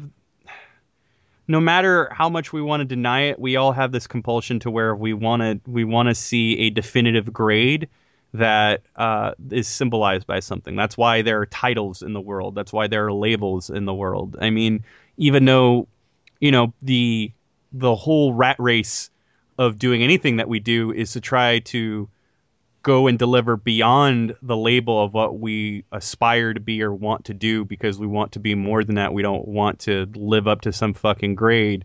The grade itself is helpful for those who uh, in a sense still need more than that kind of need that it, it, it's like a it's that necessary evil of reassurance that people still fall back on. Now do i think that that's been abused? Yes i feel like people kind of just skip to that part and completely neglect everything that that comes before it thinking that that is all that's necessary. I mean you know that's the the that I'll always go back to reference it. There was a um, the Karate Kid review in EGM was literally a fucking one sentence review, just another karate game. Hmm. You know, and i if anything, it's it's almost it's a it's definitely a commentary that can still be looked up at uh, looked upon to this day. Um, and and I don't know. I, I don't think that there's there's certain moments of journalism that I don't think is as ballsy as it used to be because yeah, there are a lot of parties involved and whether we like I I can say we're always going to be objective in everything we can we do and we everything we do is us being completely truthful and honest to the capacity of which we can be. Um, but yeah, I, you know, reviews are there. There's still something there. I think there's room for them to grow, but they, yeah, I think they definitely lost a bit of their significance. Mhm. So, I mean, but we we try to grow ours, and we're looking into doing video reviews too. So. I feel like Um, a lot of it has kind of gone to that more of a video content, like with Twitch streaming and and things like that. People will watch almost the entirety of a game being played even before they they go and make the purchase decision of well, should I buy it or not. But then it's like there's no mystery involved of well, I need to play the game and experience it for myself because you know basically people will just watch a good majority of the game already being played. Like, well, what's the point? What's the benefit of then going and playing it or even buying it then at that point? You know. Hmm. Um, I I've always thought that reviews should be meant to, as a consumer or just as a video game enthusiast, to find someone uh, or a publication that does reviews um, with interests and I guess similar, um, you know, appreciation of games and, and genres that parallel your own. You know, I mean, we had that. I think all of us had that. You know, with One Up, uh, various EGM writers and contributors that would, you know, have certain I guess they like certain games, they like certain styles, and you know you could parallel your interest with theirs. Like um, anything Retronauts did, you know that for me was not only just to um, get reviews of games that I was kind of interested in, but they were also informative. Like they taught me a lot of things I wasn't even. I still even to this day um, will listen to a Retronauts podcast about a series or a game that I've never even heard about before. And I feel like reviews should always be informative first and foremost and never used as like a a like should I go out and buy this game? Like you're not ever gonna break out of your comfort zone if you don't try something new. And it might be expensive, you know. It might be you buy a game it doesn't live up to your expectations, and you know, whatever you can make And more then you money. might buy the Order 1886 for sixty dollars.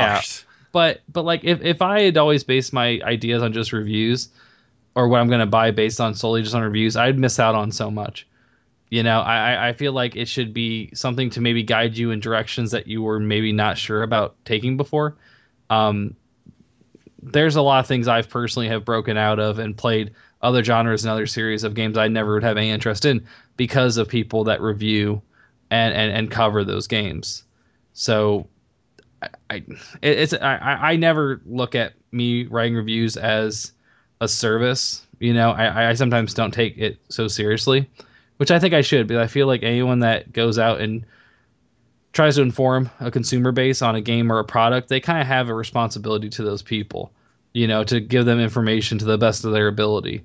So from a personal level, I kind of do think I should take that more seriously because I don't ever want to sway somebody in one direction or another and then you know feel like well they bought that game because I said it was a good idea and then they don't like it you know but you, you kind of you're not always going to have the same opinion. You know that, that's what makes it so interesting. Like it's just you True have to look at it from that standpoint. But you know I I hope that sometimes we get back to a, a place where like you guys said like reviews uh, of the yesteryear um, where it was a lot of word of mouth and just talking about it and conversating about it. But that's hard to do with a written article. Yeah. I, I think a lot, a lot of it mostly is it's just audio podcast or, or, or video, uh, you know, video streams and that sort of thing. This is very true, but Mhm. I think we've really said everything we've had to say, and hopefully, uh, hopefully reviews uh, do improve. Uh, I, I think, uh, if anything, too, uh, one last thing is, excuse me, is that there's because there's been this whole uh, stigma with games journalism because of all the all the events that transpired in 2014 and the the conflict of interests between the relationships and interactions of the people who make the games versus the people who cover them. Uh, people have kind of uh, sort of m- magneted, uh, like I, I want to say they've what's the word that I'm looking for? Uh, Grav- gravitated. Thank you. They sort of gravitated towards uh, user reviews, and I, I feel like when user reviews get involved, because at that point, like in the very same breath that I mentioned that I don't want there to be like this established science uh, of video game reviews, there's definitely uh, an unwritten law of how you go about it, and what you do and you know what Andrew was mentioning earlier that like your main honestly your main objective is is to be informative. Informative just to the point where like you can even even in your personal opinion at the end of the day if this is not something that you recommend should be visited by anyone and you've talked about like what it can do right and what it can do wrong that somebody can still see like there are points where they they may find more forgiving than what you do. So they'll they'll basically take your review with a grain of salt which is fine when that happens sometimes. I mean it's going to mm-hmm. happen and for all intents and beings it should just because everyone is different and i encourage that but i i kind of feel like there's there's a, i think there's a certain level of prominence that i want reviews to come back to that are at the degree in which it does a service to the consumer and not so much to the politics of the industry of the game itself. Just like I would, uh, I would actually go so far as uh, as to say that um, if if it's likely that a magazine is going to be re- a magazine or or um, or like a website is likely to get money from the publishers by which the, their uh, reviews are, are from, then maybe uh, it's it's not going to be as accurate as you might think. If you're going to read a review from someone who isn't being paid from a large publisher and giving their honest uh, honest feelings about uh, about what makes the game tick and whether or not it was good or not, that's probably your best way to go. So, the more money is not a factor, the higher the trustworthiness actually is. Mm-hmm. well, on that note, uh, give give us your money here at Yeah, uh, money hat. Mo- at- money, money hat. I review everything five out of five. yeah. 10 if you of can 10. send me to those Call of Duty hotels and helicopters, like I Mhm. will get, I will tell you, I will write anything that you want. I Right. would like a Jeep, please. Give me Yeah. give me a Call of Duty Jeep, and I will. Jeep Wrangler, uh, Mhm. 16, 2016, something like that. Yeah. Call, Alright, Call of Duty Call of Duty edition. Yeah. And thus, Sarah was the last bastion for for proper critical video game review. You wave that flag proudly, sir. I yeah, you will. do it because you, like I said from the very beginning of this show, you're the only one left, dude. hmm Ten out of ten. Yeah. All right, you are fucking, you are the one. let's, let's let's put let's put this puppy to sleep. Sure. Oh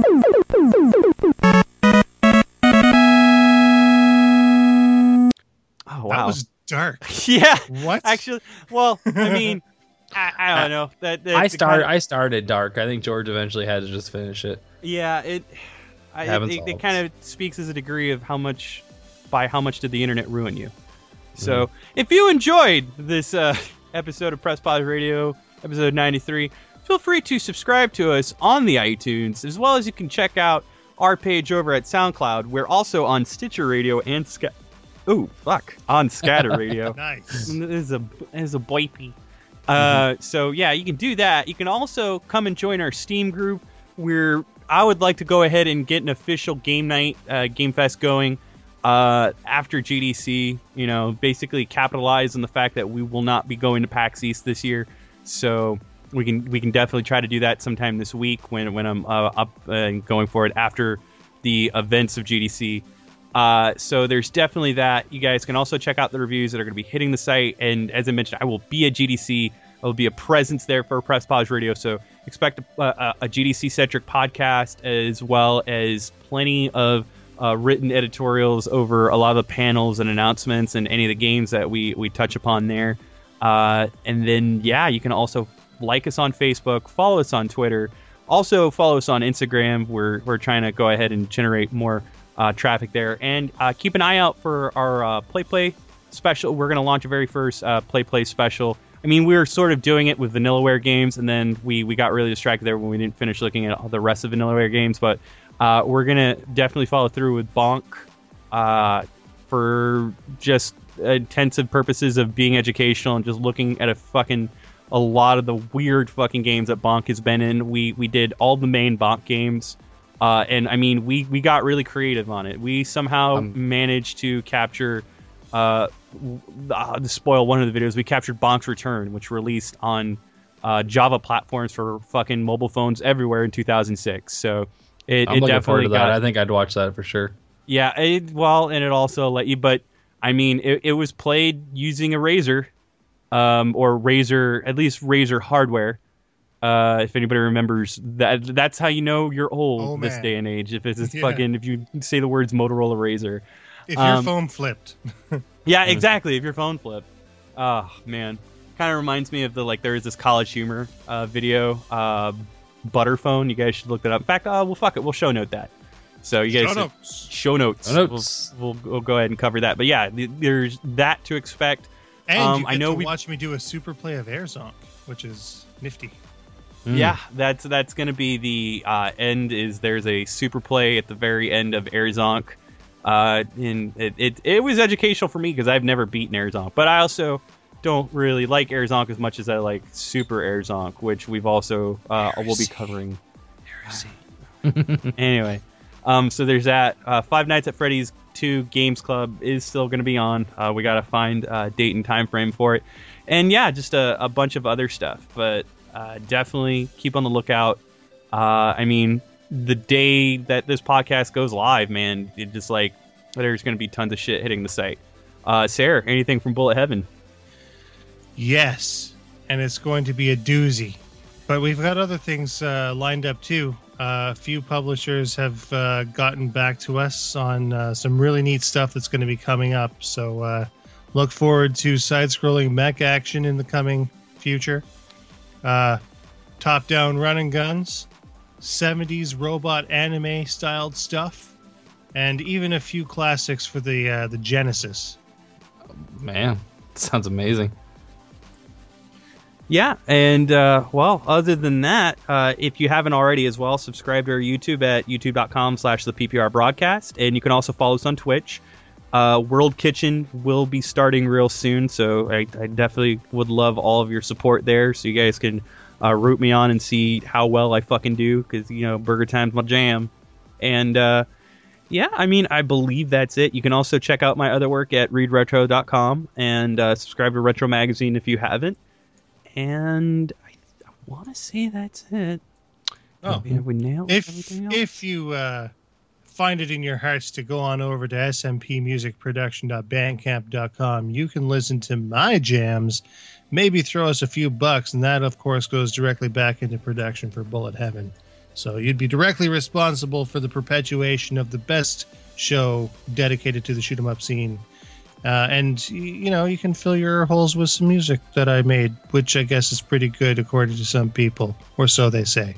it's great. Don't Yeah. listen to them. It's really Uh, good. um, it's really good. Yeah, you need a soundtrack to just make your life more complete, and that's that's what it is. And we have a new one coming, a new uh, new album that's in the Thank works right goodness. Pre-order. it. Can, I, can, I- can, I- pre-order it right now? Right, right now, can, I- can I hand you money? Okay. now. You cannot. I've got five tracks done though, so at least there's that. And for all of your shopping needs, whether it's you know local or importing, be sure to check out what we're currently endorsing on the website through Amazon and Play Asia. Uh, even even just looking through, you can just do some window shopping. Every little bit helps. So please check that out over there. And with that, I I believe this this fucking thing is done. Mm-hmm. I'm. Oh my god, I am not ready for GDC. I'm not ready for the alcohol. Godspeed, GDC. sir. Yeah, uh, don't hit the wine so heavy this time, man. I was it really bad last year?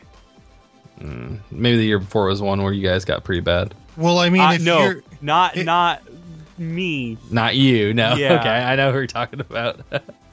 but yeah, Mm, I don't know. I I did get I got I got fucking white girl wine drunk uh, at the Mhm. mixer at IGN last year. So the mixer should actually be tomorrow night. You guys can fucking wish me luck. Anyway, Good luck. yeah, you, you, know, Udrak. you know, me. This is Georgie Boy's axe. Uh, Toast, reminding you to always not do anything I say. And this is the original Sayer signing out. Yeah, it, believe it, folks. He, I'm serious. Not a fucking word. Please stop. Yeah, don't do anything.